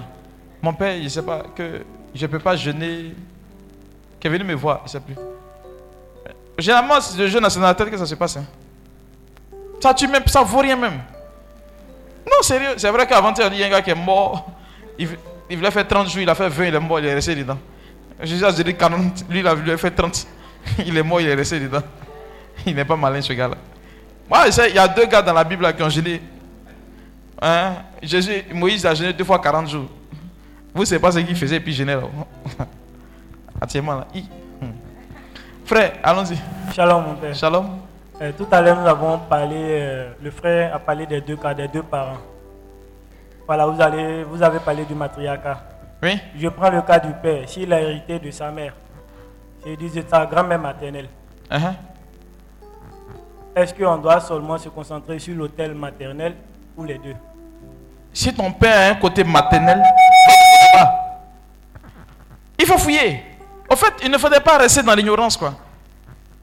Si ton père, moi chez moi par exemple, mes 2 parents là, chez eux là c'est matriarcat.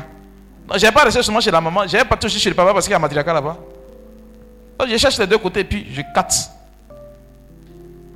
Et où la question là? Ah, j'ai prié petit. Ah. Après la dernière question, non? Allez, puis on prie. Tu viens prier au Dieu, là, vous ne voulez pas? Shalom, mon père. Shalom. Ma préoccupation est la suivante. Mm-hmm. Quel est l'impact des libations pendant les cérémonies de dot et quelles dispositions prendre? Alors, l'impact des cérémonies, des libations dans les cérémonies de dot. Alors, quand on fait une libation, c'est qui on invoque? Pardon? Il faut vous renseigner bien. Est-ce que c'est tout le monde qui ancêtre? Est-ce que c'est tout le monde qui ancêtre? Répondez. Vous ne répondez pas. Qui enseigne chez vous? Non, les blancs vous ont enseigné que c'est mauvais, non? Pourtant, on dit Saint Thomas, priez pour nous. Saint Michel, priez pour nous. Ils ont ancêtres dans quoi? Dans la foi, non? Un ancêtre en Afrique, c'est quelqu'un qui a bien vécu. C'est ce qu'on appelle ancêtre. Il est modèle, c'est pourquoi on l'appelle ancêtre. Personne n'est ancêtre comme cela en Afrique. C'est parce qu'il est modèle de vie qui devient ancêtre. Donc on invoque les ancêtres. C'est quand on fait libation, c'est qu'on invoque. Et puis même si tu suis bien l'invocation des ancêtres, quand on dit là non, on dit ce qu'ils ont fait. Hein? Qui a assisté à ça? Libation. Quand on appelle un ancêtre, on dit ce qu'il a fait. On dit tel non, on dit toi qui as fait tant. On dit. Pour dire que ce ne sont pas les actions mauvaises que nous sommes en train d'appeler, mais des actions qui sont bonnes. Ça peut aller. Donc on demande l'assistance, la main des ancêtres. C'est pareil, avant de faire baptême, on fait quoi? Alors, c'est parce qu'eux, ils n'ont pas vite connu Jésus, on les appelle aussi saints Kwaku. Ou bien, c'est vrai qu'ils n'ont pas vite connu Jésus, on les appelle saints Kwaku. Bien saint Kofi, bien saint Yapo. Ça va passer. Oui, allons-y, dernière question. Okay. Shalom, mon père. Shalom. Merci pour ce bel enseignement. Que Dieu vous bénisse davantage. Amen. Alors, moi, hein? Ok, mon père. Alors, ma question relative aux jeunes d'Esther. Ah. Est-ce qu'il y a des temps bien précis pour ce genre de jeunes? Et puis, vous avez parlé des 15 jours. 15 jours. Bon, 15 jours, j'ai expliqué. Hein. Oui, vous avez dit, oui, concernant les 5 enfants. Oui. Voilà. Si vous êtes 10, oui, ça fait 30. Parce que ça me concerne plus. Parce que ma mère ajoutée à nous, ça fait 5. Ta mère à quel âge? Vous Elle a plus de 60 ans? Non, 50 ans. Elle est un peu gênée, après ceci, elle n'a pas mourir. On me dit après 60 ans, on ne jeûne plus. C'est ce qu'on a dit, hein. C'est ce que l'église dit. Moi, je respecte l'église. Donc, parmi ces 5 personnes, c'est une personne que je vois actuellement qui peut me soutenir dans ce jeûne d'essai. Frère. Non, mon père. Je vais te dire une chose. Ne parle pas a priori. Comme j'ai parlé à la dame là, si tu vas leur expliquer et qu'ils voient l'enjeu de la chose, ils vont faire. Parce que tant qu'ils ne se sentent pas dans la chose, ils se disent qu'ils ne peuvent pas. Pourquoi hier jeûné 3 jours? Dis-moi. Qu'est-ce qui va me motiver à jeûner 3 jours? Mais quand tu vas lui dire la motivation de son jeûne, peut-être qu'il va dépasser 3 ou 4. Il n'y a pas longtemps, il y a une de mes filles. Je lui ai donné 21 jours de jeûne. Elle a dépassé 21, elle est partie faire 30. Elle dit, mon père, c'est trop doux, j'ai continué. Aïe. Parce qu'elle a vu que quand elle a fait, ça lui a apporté quelque chose. Elle dit, elle va garder la ligne. Elle dit, il a 21, pas beaucoup. Elle a perdu seulement 3, 9, 10 kilos seulement, c'est tout.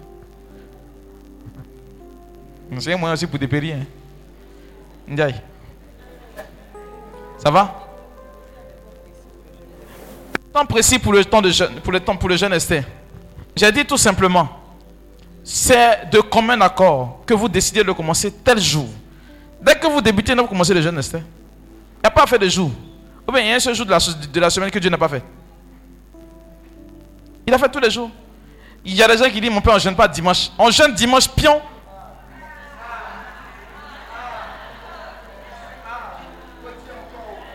Il y a le jeûne que l'église vous demande de faire. Vous comprenez? Et puis ce que vous faites même pendant le temps de carême, ce n'est pas jeûne. On appelle ça diète. Ok, hein?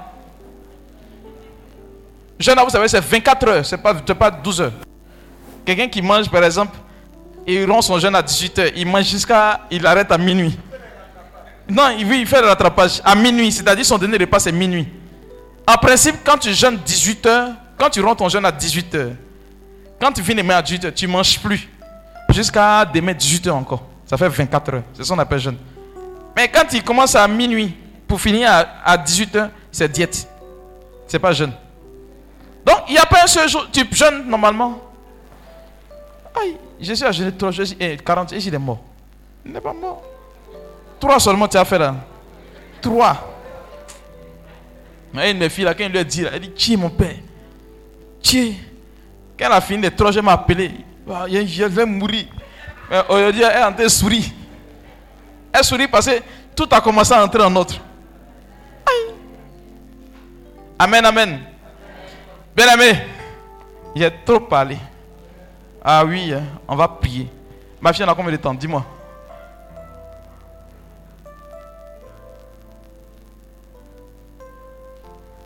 Bon, ma fille m'a donné 30 minutes. On va prier, ça dépend de l'inspiration.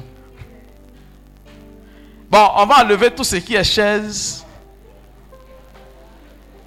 Ah, on ne vous avait pas expliqué.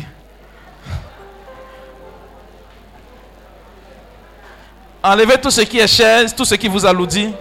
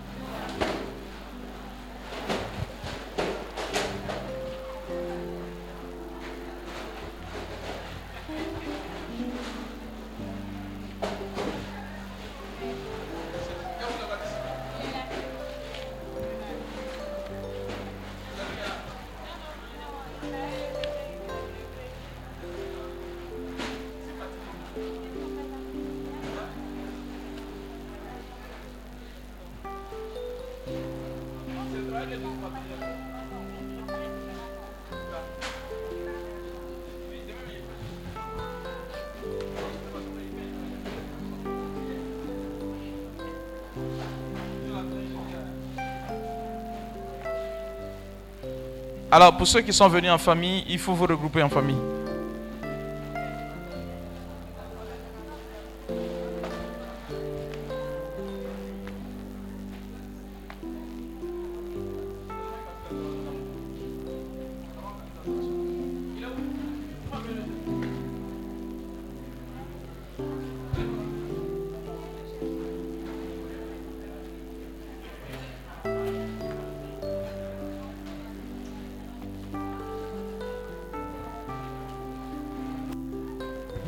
N'ayez pas peur de ce que vous allez voir.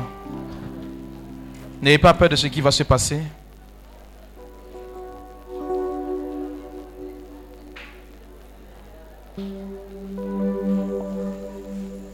J'ai commencé à prier. Donc, le bavardage, on va arrêter, s'il vous plaît.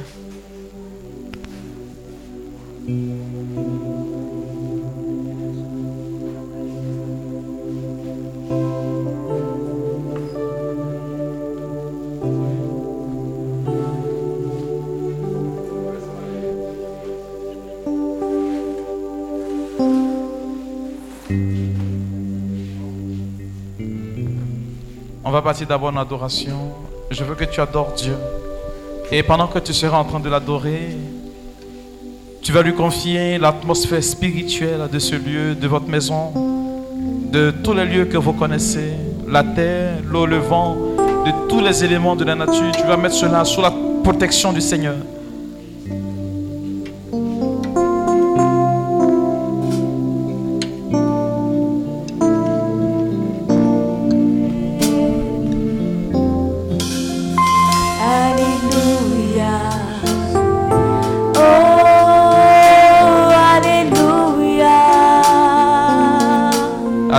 Adore Dieu.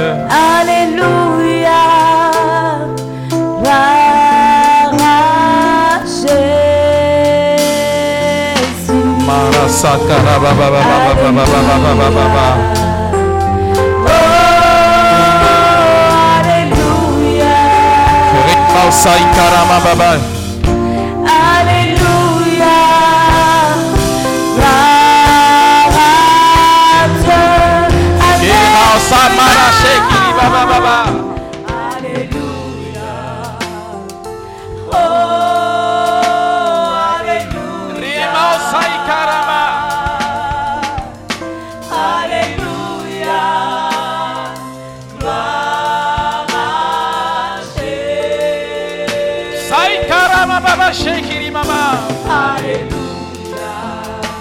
Ciel. Oh, alléluia. Parle au ciel. Alléluia. Gloire à Dieu. Il est puissant. Oh, il est puissant. Il est puissant.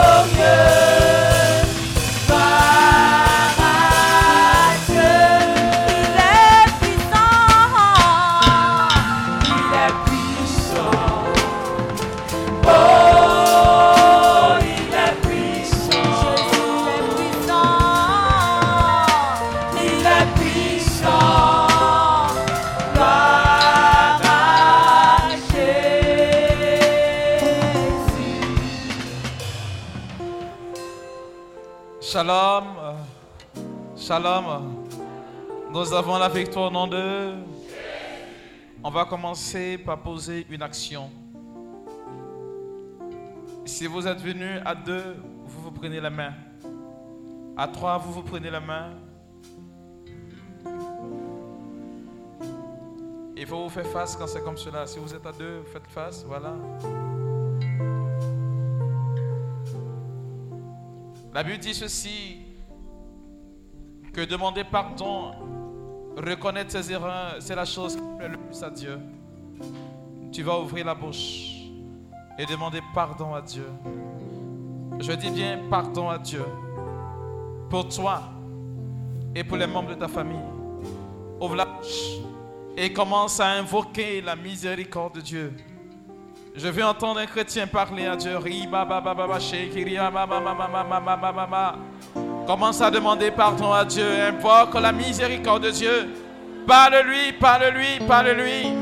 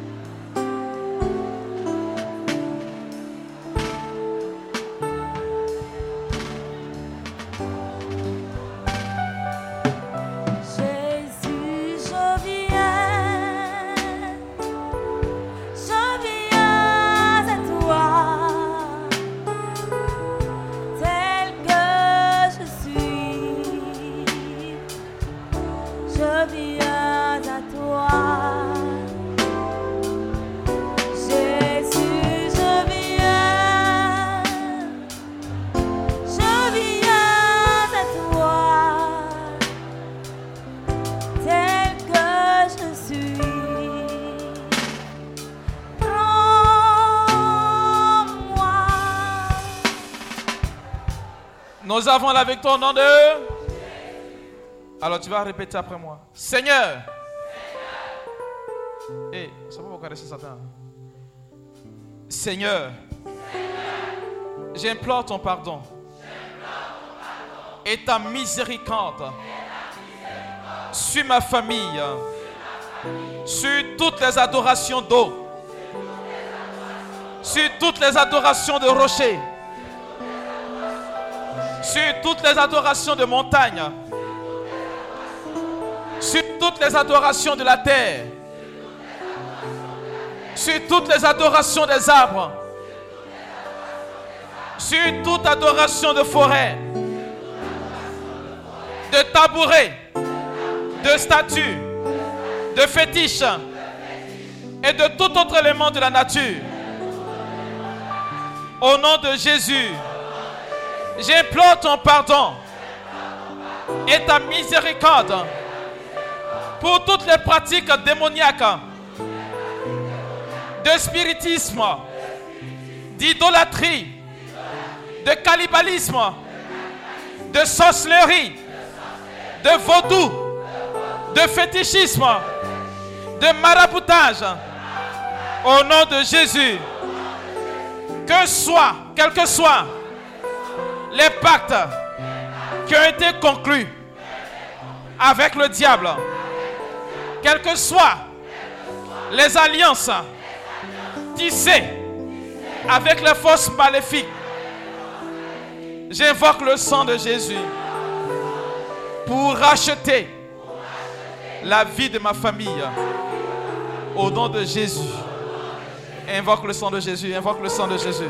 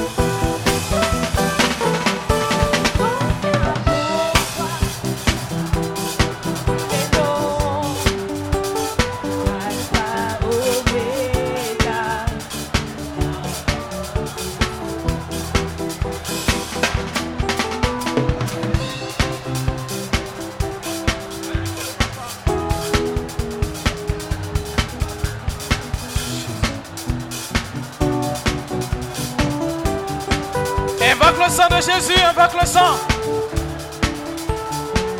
Invoque le sang, invoque le sang.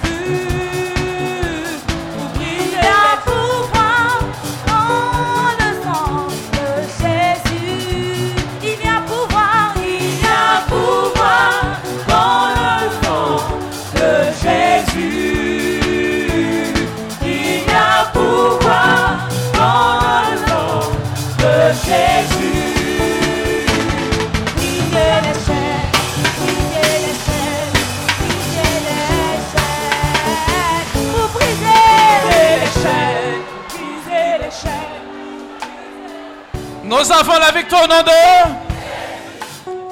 Alors tu vas répéter, libère-moi. Sang de Jésus. Vous répétez seulement, libère-moi. Sang de Jésus. Sang de Jésus. Sang de Jésus. Sang de Jésus. Sang de Jésus. Sang de Jésus. Sang de Jésus. Sang de Jésus. Sang de Jésus. Sang de Jésus. Sang de Jésus.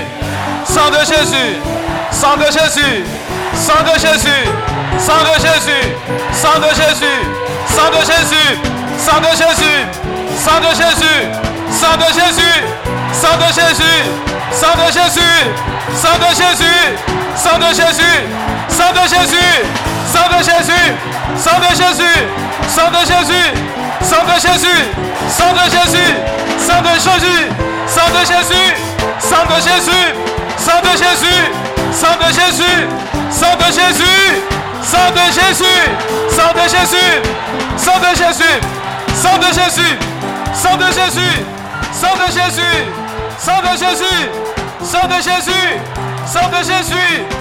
de Jésus, sang de Jésus, sang de Jésus, sang de Jésus, sang de Jésus, sang de Jésus, sang de Jésus. Tu vas garder le calme.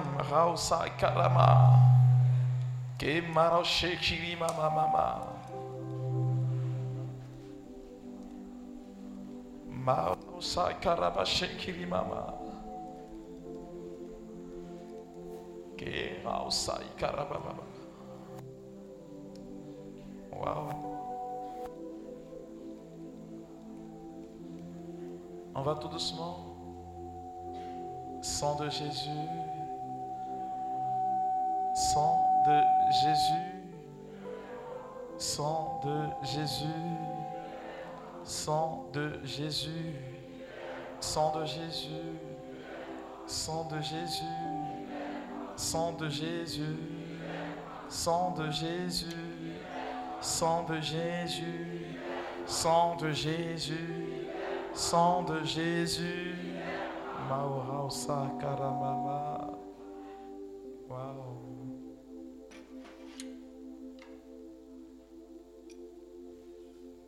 Il y a la délivrance de certaines familles qui ont commencé. Sang de Jésus. Jésus est en train de plonger des familles dans son sang et c'est fort.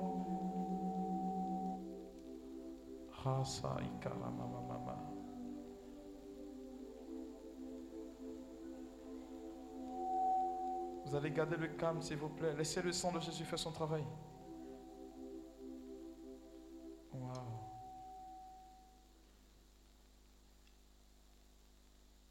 Des bases de familles sont en train d'être renouvelées.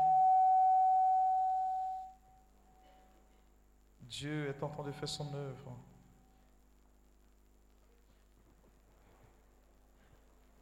Marasakarabababa. Wow.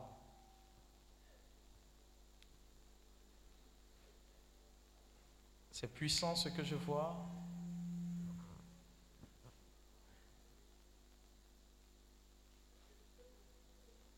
Il y a des personnes dont la famille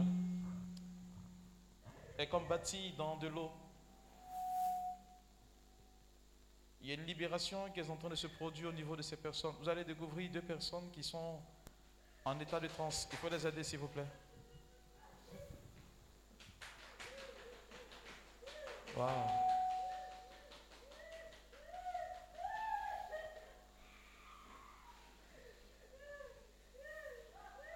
On ne peut pas invoquer en vain le sang de Jésus et demeurer dans cet état.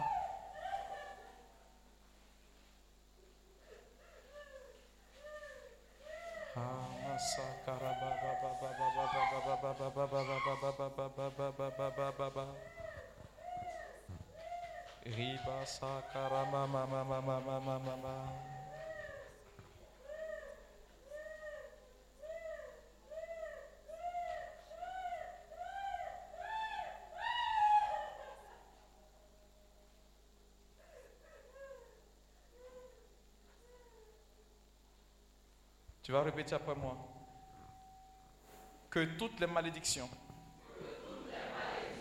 qui pèsent sur ma famille soient annulées.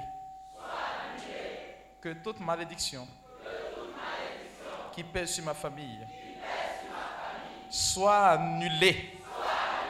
Soit annulée. Au nom de Jésus. Oh, commence à annuler toute forme de malédiction.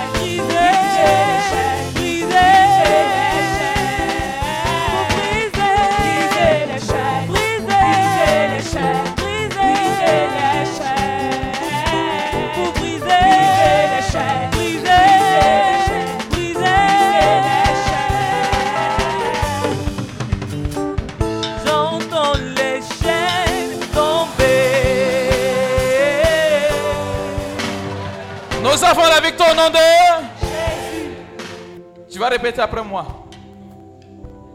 Je maudis l'échec.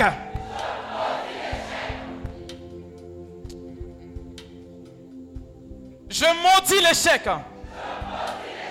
Je maudis la limitation. Je maudis la stagnation. Je maudis la rétrogradation. Je maudis la misère. Je maudis la pauvreté. Je maudis le chômage. Je maudis le célibat. Je maudis les maladies maléfiques. Au nom de Jésus. Oh, commence à maudire.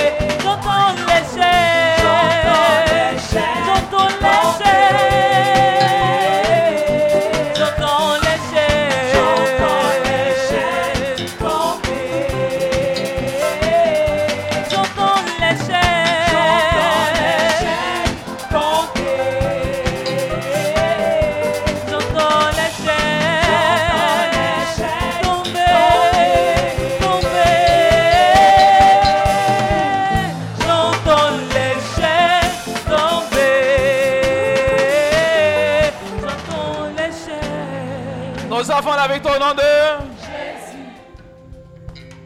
Quelle que soit l'origine de ces malédictions, j'invoque le sang de Jésus et je les annule.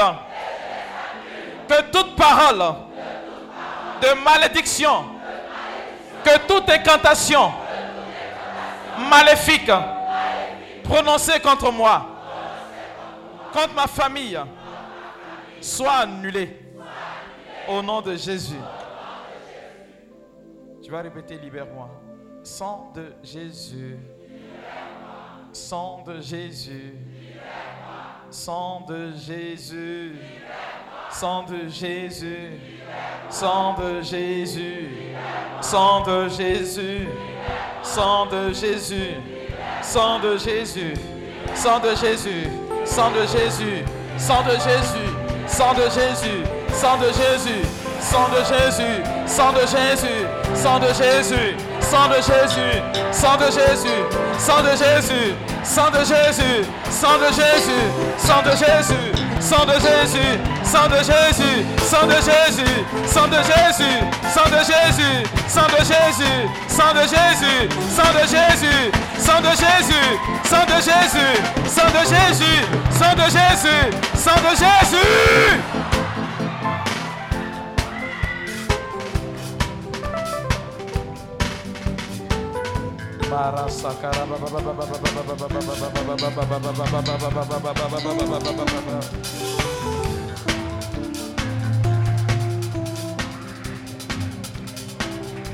J'entends l'échelle tomber. J'entends l'échelle tomber.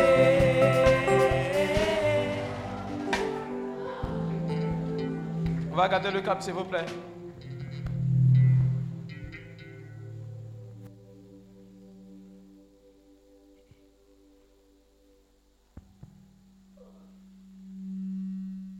L'image que le Seigneur me présente, c'est que nous sommes à Golgotha. Et chaque goutte de son sang qui tombe sur le sol de Golgotha. Mais en réalité, en tombant sur le sol de Golgotha, ce sang est en train de réclamer pour nous ce que l'ennemi a volé. On ne dit pas amen, tout doucement. Il y a des familles qui sont en train de recevoir leur libération. Et ça se passe effectivement pendant que je suis en train de parler.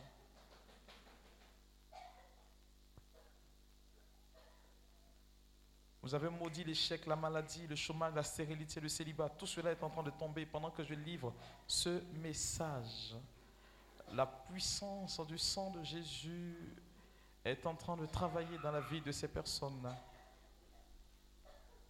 Il faut m'aider une personne. Elle devait danser le comian, elle a refusé. Il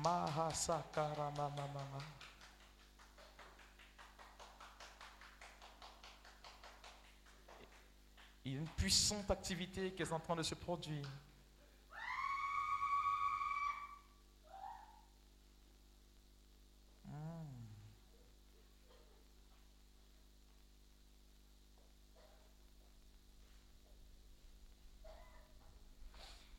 Il y a une famille qui est là.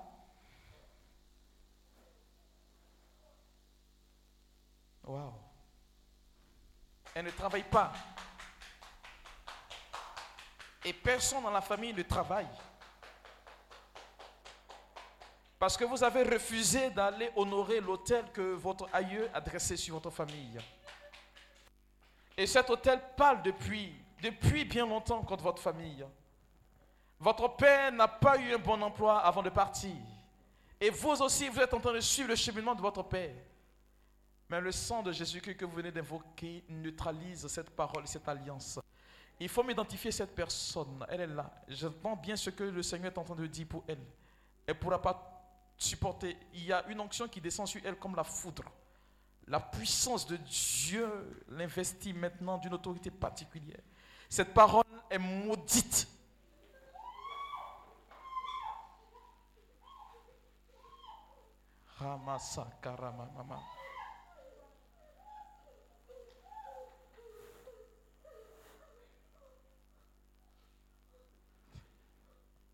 Dieu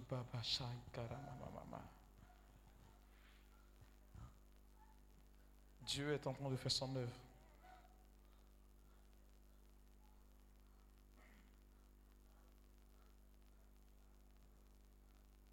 Et vous répétez après moi. On va renverser les autels. J'invoque le sang de Jésus. et les chérubins sur tout autel des eaux, de rochers, de montagnes, de terre, d'arbres, de forêts, de tabourets, de statues, de fétiches, pour effacer les noms de membres de ma famille. Au nom de Jésus, invoque le sang de Jésus sur ce autel-là. Au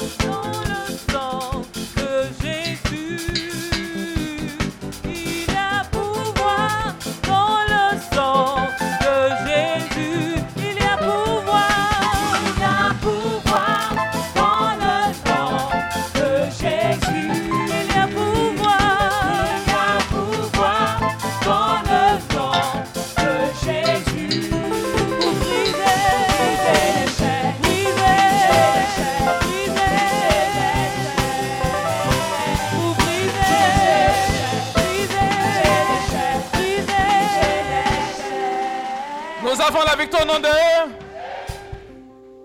que tous les prêtres, les féticheurs, les marabouts et les agents du diable qui travaillent au compte de ces autels reçoivent le feu.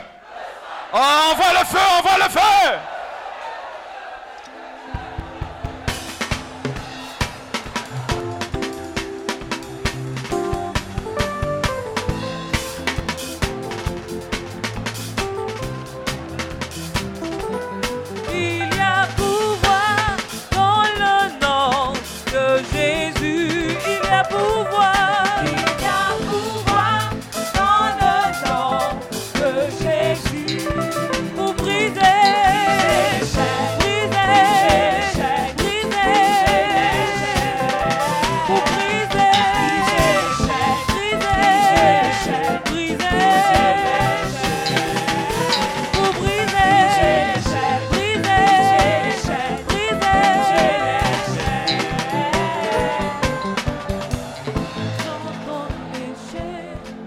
Nous avons la victoire au nom de Jésus. Bien-aimé, cette partie-là,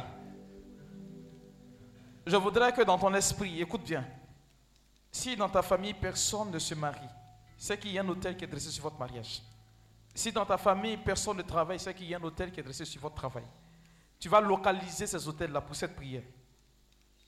Pendant que je donne les paroles, il faut commencer déjà à les localiser.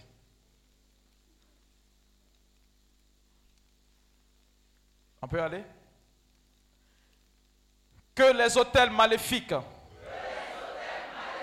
qui retardent ma famille soient localisés et reçoivent le feu. Au nom de Jésus, envoie le feu, envoie le feu.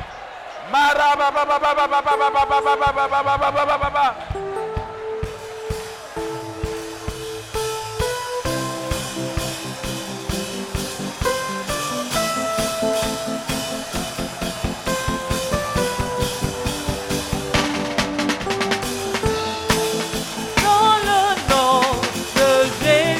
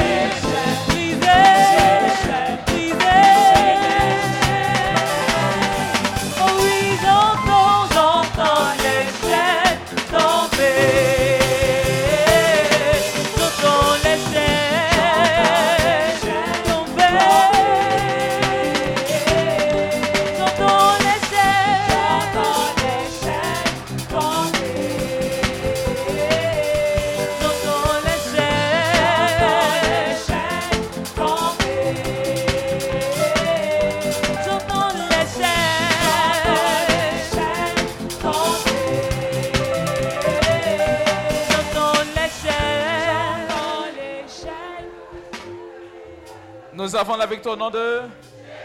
Tu vas garder le calme, s'il te plaît.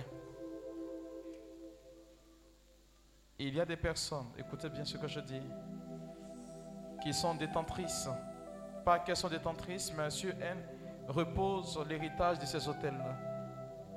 Le Seigneur m'a présenté deux personnes sur lesquelles repose l'héritage de ces hôtels.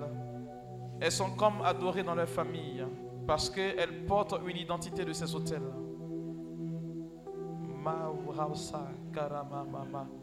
Le Seigneur vient de changer la destination de votre origine. My God. Ces hôtels connaissent un échec aujourd'hui. Ces hôtels connaissent un échec aujourd'hui. Wow. C'est pourquoi vous allez partir dans une autre dimension maintenant. Lève les mains tout simplement.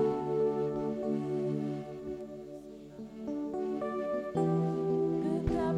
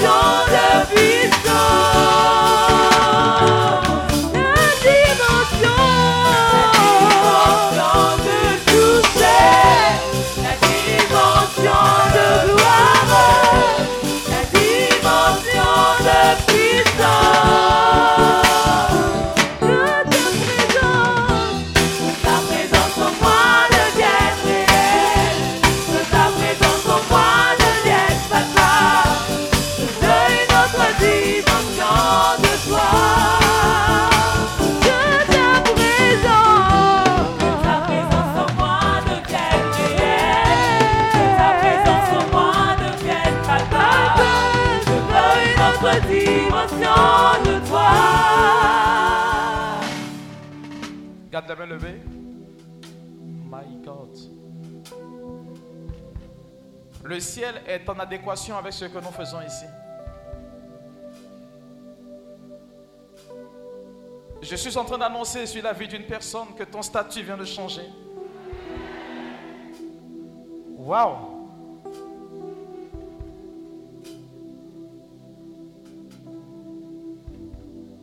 Il a dit, depuis mon trône de gloire, j'ai appelé mes serviteurs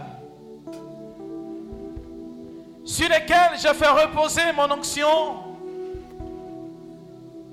pour changer la face du monde, la face de votre famille, les liens de vos familles. Avant ta prière seront nuls et non avenus. C'est la dimension que le Seigneur est en train de vous octroyer. On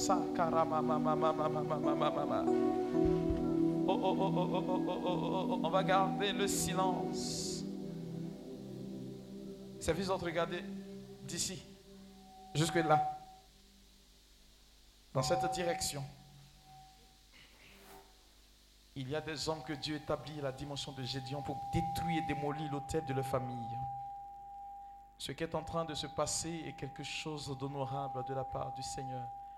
Elles n'ont pas désiré, elles n'ont pas souhaité, mais la puissance de Dieu les a choisis. Il dit, je te choisis du milieu de la foule, là. La puissance et la gloire de Dieu. Je dis, ce qui est en train de se passer est quelque chose de glorieux. Je dis 2, waouh. Ces personnes sont en train de recevoir comme une couronne de gloire, comme une couronne de puissance, une puissance inégalable. Waouh.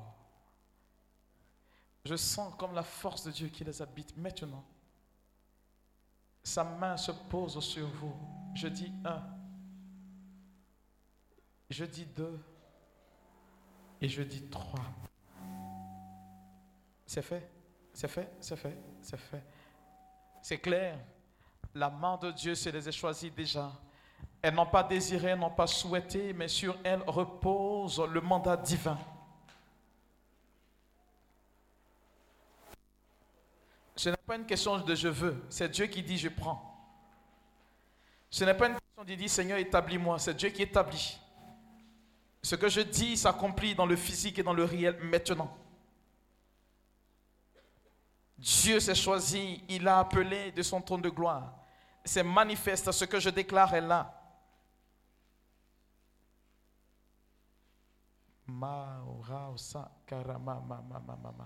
Il faut aller de ce côté droit, là. Il y a une onction palpable qui est en train de saisir ses serviteurs à la dimension de Gédéon. Je ne sais pas qui pourra supporter. Je ne vois pas quelqu'un qui est en train de supporter cette charge. Dieu dit, cela s'applique.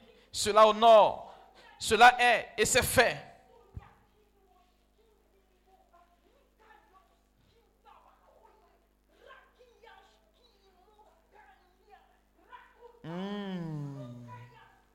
Est-ce que vous sentez cette dimension du réel? Cette dimension de puissance qui est en train de vous habiter maintenant. Ce sont des gens qui ne tombent pas en transe bizarrement, il faut bien remarquer. C'est une autorité particulière. Je dis bien une autorité particulière.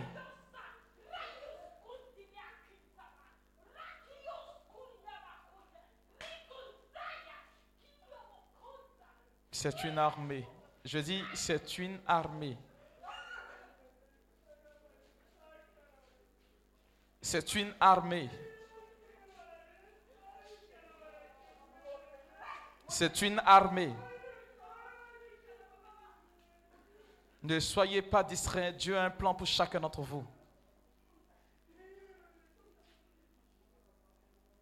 L'image qu'il me donne, c'est Moïse et les 70 anciens.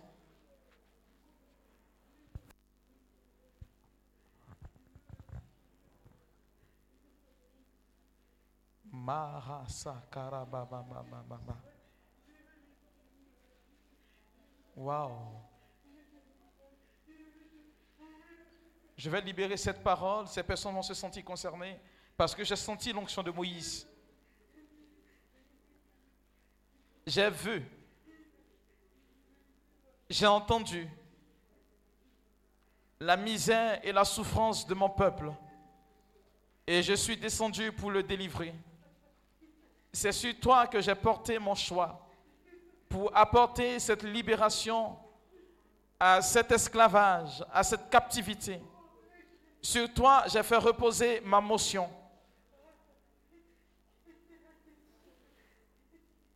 Un, 2, 3 et 4 personnes. Il faut me les identifier rapidement. 4 personnes. Il faut les identifier rapidement, s'il vous plaît. 4 personnes.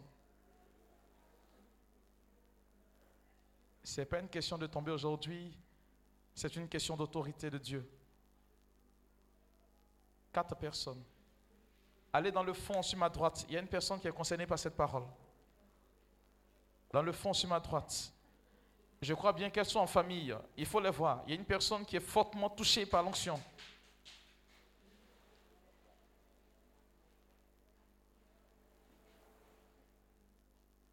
Tu as demandé que tu veux une autre dimension. Dimension du toucher, la dimension de gloire et la dimension de puissance. Dieu dit, je te les donne maintenant. Je te les donne maintenant. Je te les donne maintenant. Je te les donne maintenant.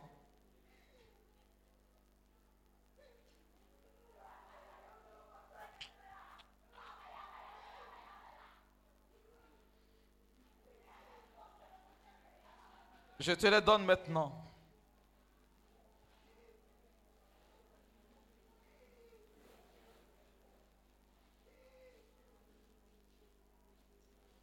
Wow. Mama.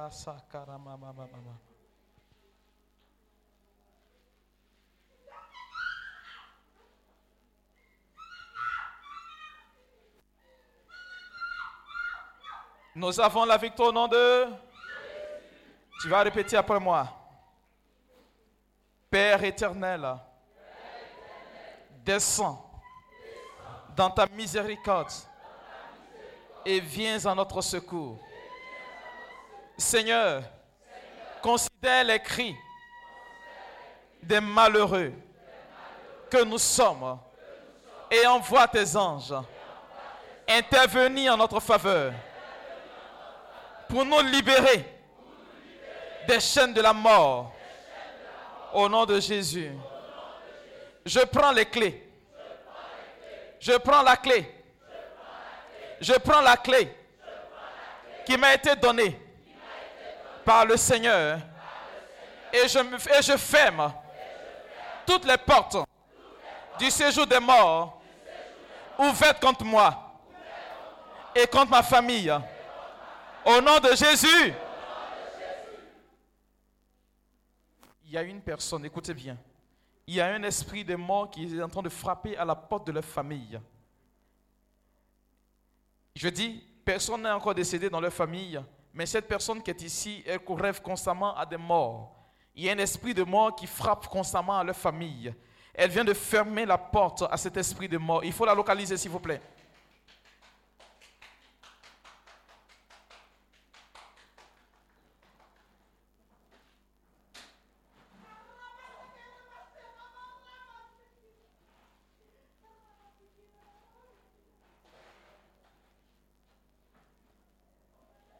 Tu répètes après moi. Par la puissance du Très-Haut,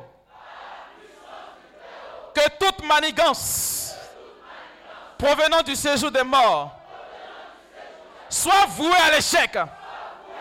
Au nom de Jésus, j'expose à la colère de Dieu tous les agents sataniques et les fils de Baal qui conspirent contre moi et ma famille depuis un cimetière, et je les frappe par la mort subite. Au nom de Jésus, que les fondements de la mort soient ébranlés et détruits. Au nom de Jésus, que tous les liens de la mort reçoivent le feu et soient cassés. Et soit cassé. Et que soit cassé. Et soit cassé. Au nom de Jésus. Lève les mains en adoration, tout simplement.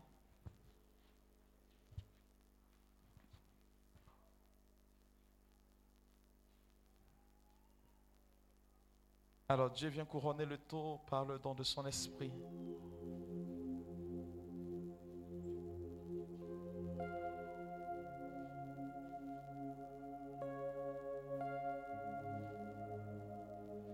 Il y a une personne qui est malade depuis longtemps, tu vas vomir. Tu vas vomir, n'aie pas peur. Tu vas rendre la maladie. Me déclare le Seigneur, c'est ce qui est. Elle va vomir cette maladie. Depuis longtemps, tu es malade, tu pars à l'hôpital. Marasa karababababababa.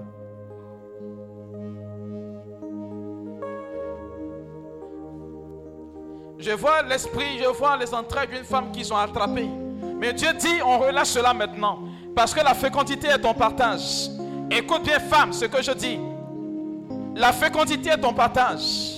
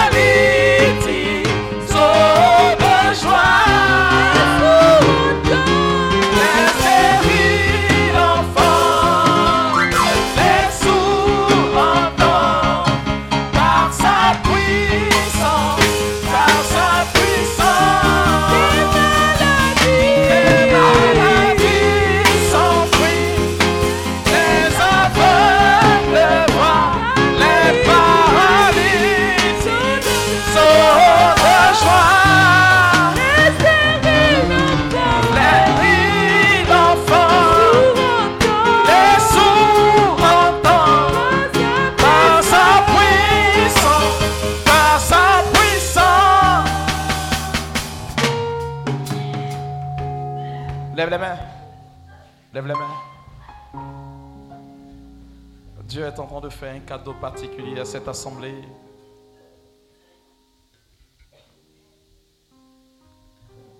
Il y a quelque chose dans les cieux. Je ne sais pas, moi, je vois comme une commande que vous avez passée auprès du Maître et qui est en train de descendre sur votre vie. Waouh! Il y a des malades qui vont commencer à témoigner à partir de demain. Hein? Oui. Ces malades, vous regardez, elles sont en train de ressentir une forte chaleur. Elles vont commencer à témoigner à partir de demain. Vous allez voir. Je ne sais pas ce qui est en train de se passer pour cette assemblée, mais j'ai localisé 2 jeunes. Dans la famille à laquelle ils appartiennent, ces jeunes, dans leur famille, il n'y a pas de travail. Ce sont 2 jeunes hommes. Dieu est en train de leur ouvrir les portes du travail. Dieu dit, le déclic va commencer avec eux aujourd'hui même. Écoutez, ce qui est en train de se passer, c'est que vous allez trouver 2 jeunes hommes, me dit le Seigneur. Il y a une forte onction pour eux. C'est clair, la parole est précise. Je veux les voir, Seigneur. La manifestation de la gloire de Dieu est pour ces 2 jeunes hommes-là. Sa miséricorde se tend pour vous. Il dit, vous aussi, vous faites partie de la famille d'Abraham. Vous êtes de la race d'Israël. C'est pour vous ce témoignage que je rends maintenant.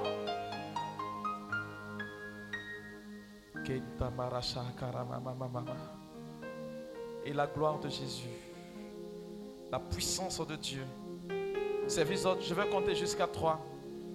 Dieu est en train de libérer des jeunes filles et des jeunes hommes qui vivent l'influence des esprits, des eaux. Il y a une libération qui est là. Je vais compter simplement qu'à 3. Vous allez voir ces personnes-là. Dieu est en train d'opérer pour elle des libérations.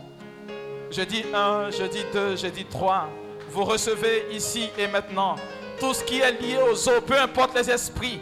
Ceux-là, ils partent maintenant parce que là où nous sommes, la présence de Jésus est invoquée. Son règne de gloire est là, sa majesté est là, son règne de puissance. Jésus est en train d'opérer pour vous aujourd'hui ce qu'il y a de merveilleux. Oh oh, wow. Il faut m'aider ces personnes, s'il vous plaît. Sa grâce est là, sa puissance est là, et son amour surtout son amour est là. Il y a une personne, il faut me l'aider s'il vous plaît. Elle a connu que des échecs. Le Seigneur vient de dire pour elle, je viens de signer le décret que l'échec ne fera plus partie de sa vie. On ne dit pas amen. Je veux l'identifier. Dieu dit, c'en est fini avec toi et l'échec. Le divorce, il a été prononcé aujourd'hui et maintenant. C'est ta vie qui est en train d'être bénie comme cela. Elle est en train de recevoir comme une rosée sur la tête pour dire, oh Jésus, que je suis là, tu t'es souvenu de moi. Mais quand la sœur est en train de prêcher sur la Vierge Marie, j'ai vu comme une couronne se poser sur la tête de cette jeune dame-là. C'est une jeune dame, écoutez bien. L'échec et toi, dit notre Dieu, c'est fini. Aujourd'hui, c'est fini. Reçois ta bénédiction.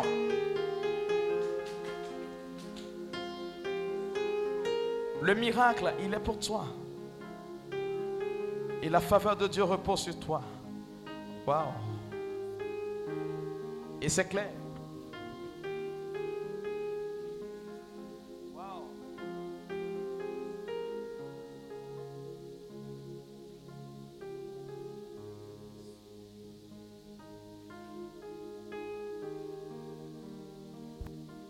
Il y a un gros témoignage quelque part ici. Je ne sais pas lequel, mais il y a un très gros témoignage quelque part ici. Je ne sais pas lequel, mais il y a un très gros témoignage ici. Un très gros témoignage. Je ne sais pas ce qui est en train de se passer, mais il y a un très gros témoignage ici, un très gros témoignage. Il y a un très gros témoignage quelque part ici. Dieu est en train de visiter son peuple. Sa miséricorde et son amour. Waouh. Waouh. Je t'aime. Il t'aime. Je t'aime. Waouh. Il s'est fait, il t'aime. Il t'aime. Waouh.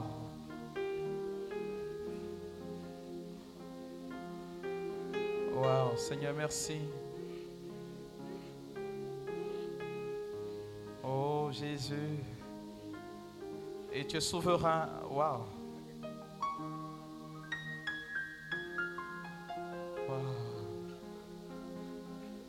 C'est fabuleux ce que je constate. Wow. Wow.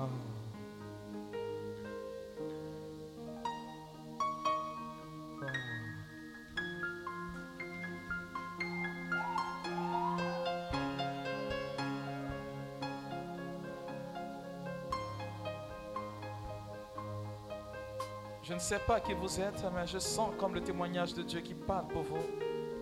Les gens parleront en votre faveur.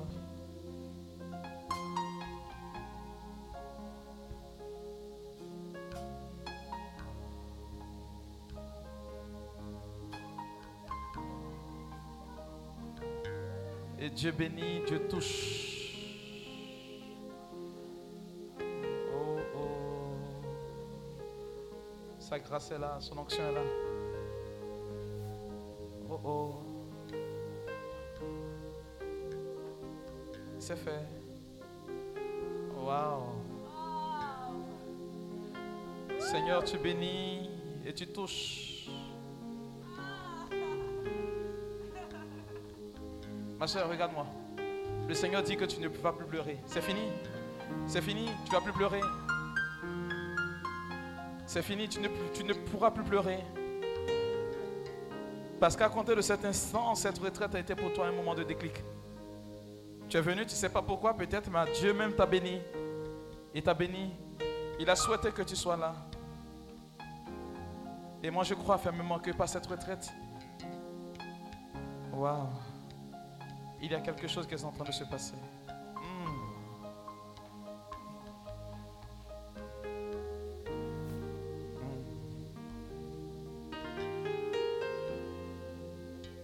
Une parole. Ne renonce à aucun de tes projets. Parce que moi, Dieu, je demeure avec toi. Je bénis ta vie aujourd'hui, éternellement. Je suis là.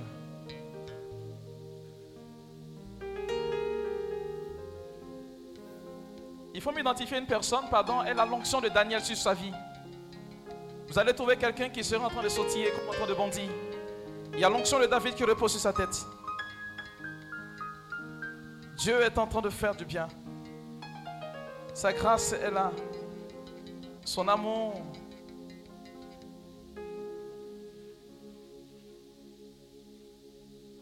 Waouh. Seigneur, tu visites et tu touches. Je te dis merci infiniment pour cette grâce de vie que tu es en train de accorder maintenant.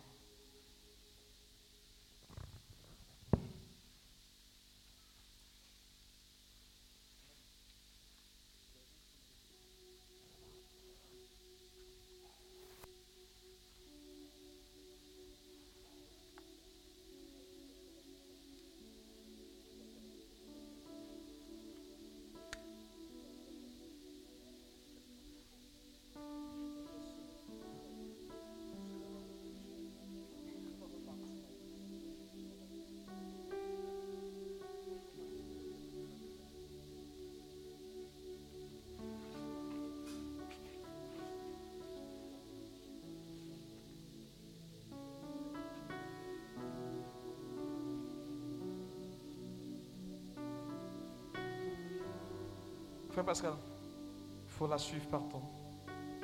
Elle est fatiguée. Fatiguée. Très fatiguée. Il faut la suivre. J'ai un projet pour elle, mais il dit que sa fatigue n'est pas encore arrivée à son terme. Il faut la suivre, il faut la tenir. Voilà, ça va continuer. N'aie pas peur. Dieu est avec toi. Il voit les larmes qui coulent de tes yeux à chaque fois. Tu n'as pas oublié. Mais aujourd'hui, il dit que ce n'est pas fini encore. Il doit encore t'éprouver parce que ce qu'il réserve pour toi est assez grand. Tu dois encore souffrir, mais ça sera plus grand demain. Seigneur, je bénis ton nom. Seigneur, je bénis ton nom, je te rends toute la gloire. Et je te dis infiniment merci pour cette grâce que tu accordes aujourd'hui à tes enfants.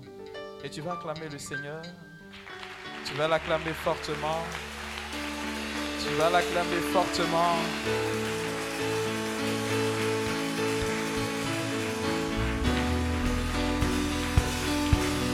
Alors, tout doucement, amen. Alors, il y a une personne, le Seigneur m'a révélé depuis que le début de cette prière, ton nom, c'est le nom d'un fétiche. Je ne vais pas parler de ton nom de famille, je parle du nom qui est au milieu. Tu t'es renseigné, mais ton nom est là pour un fétiche que tes parents adorent. Je veux te voir, s'il te plaît.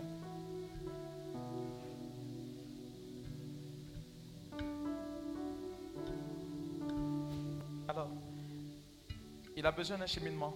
On va prier pour lui, mais ça ne partira pas maintenant. Il a besoin d'un cheminement, il faut le suivre.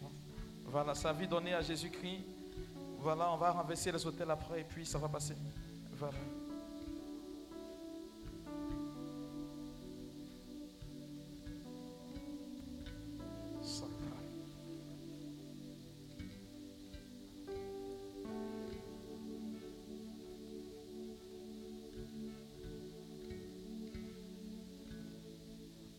Il y a un jeune homme qui va lutter cette nuit. Cette nuit, tu vas te battre. Assez. Tu es un démon guerrier. Quand il se met en colère, on ne peut pas le maîtriser.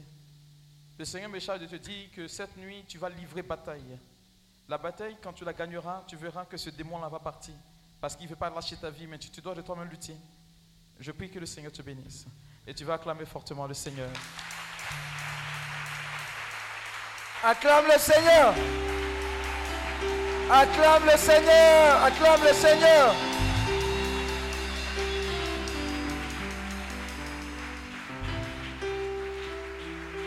Alléluia.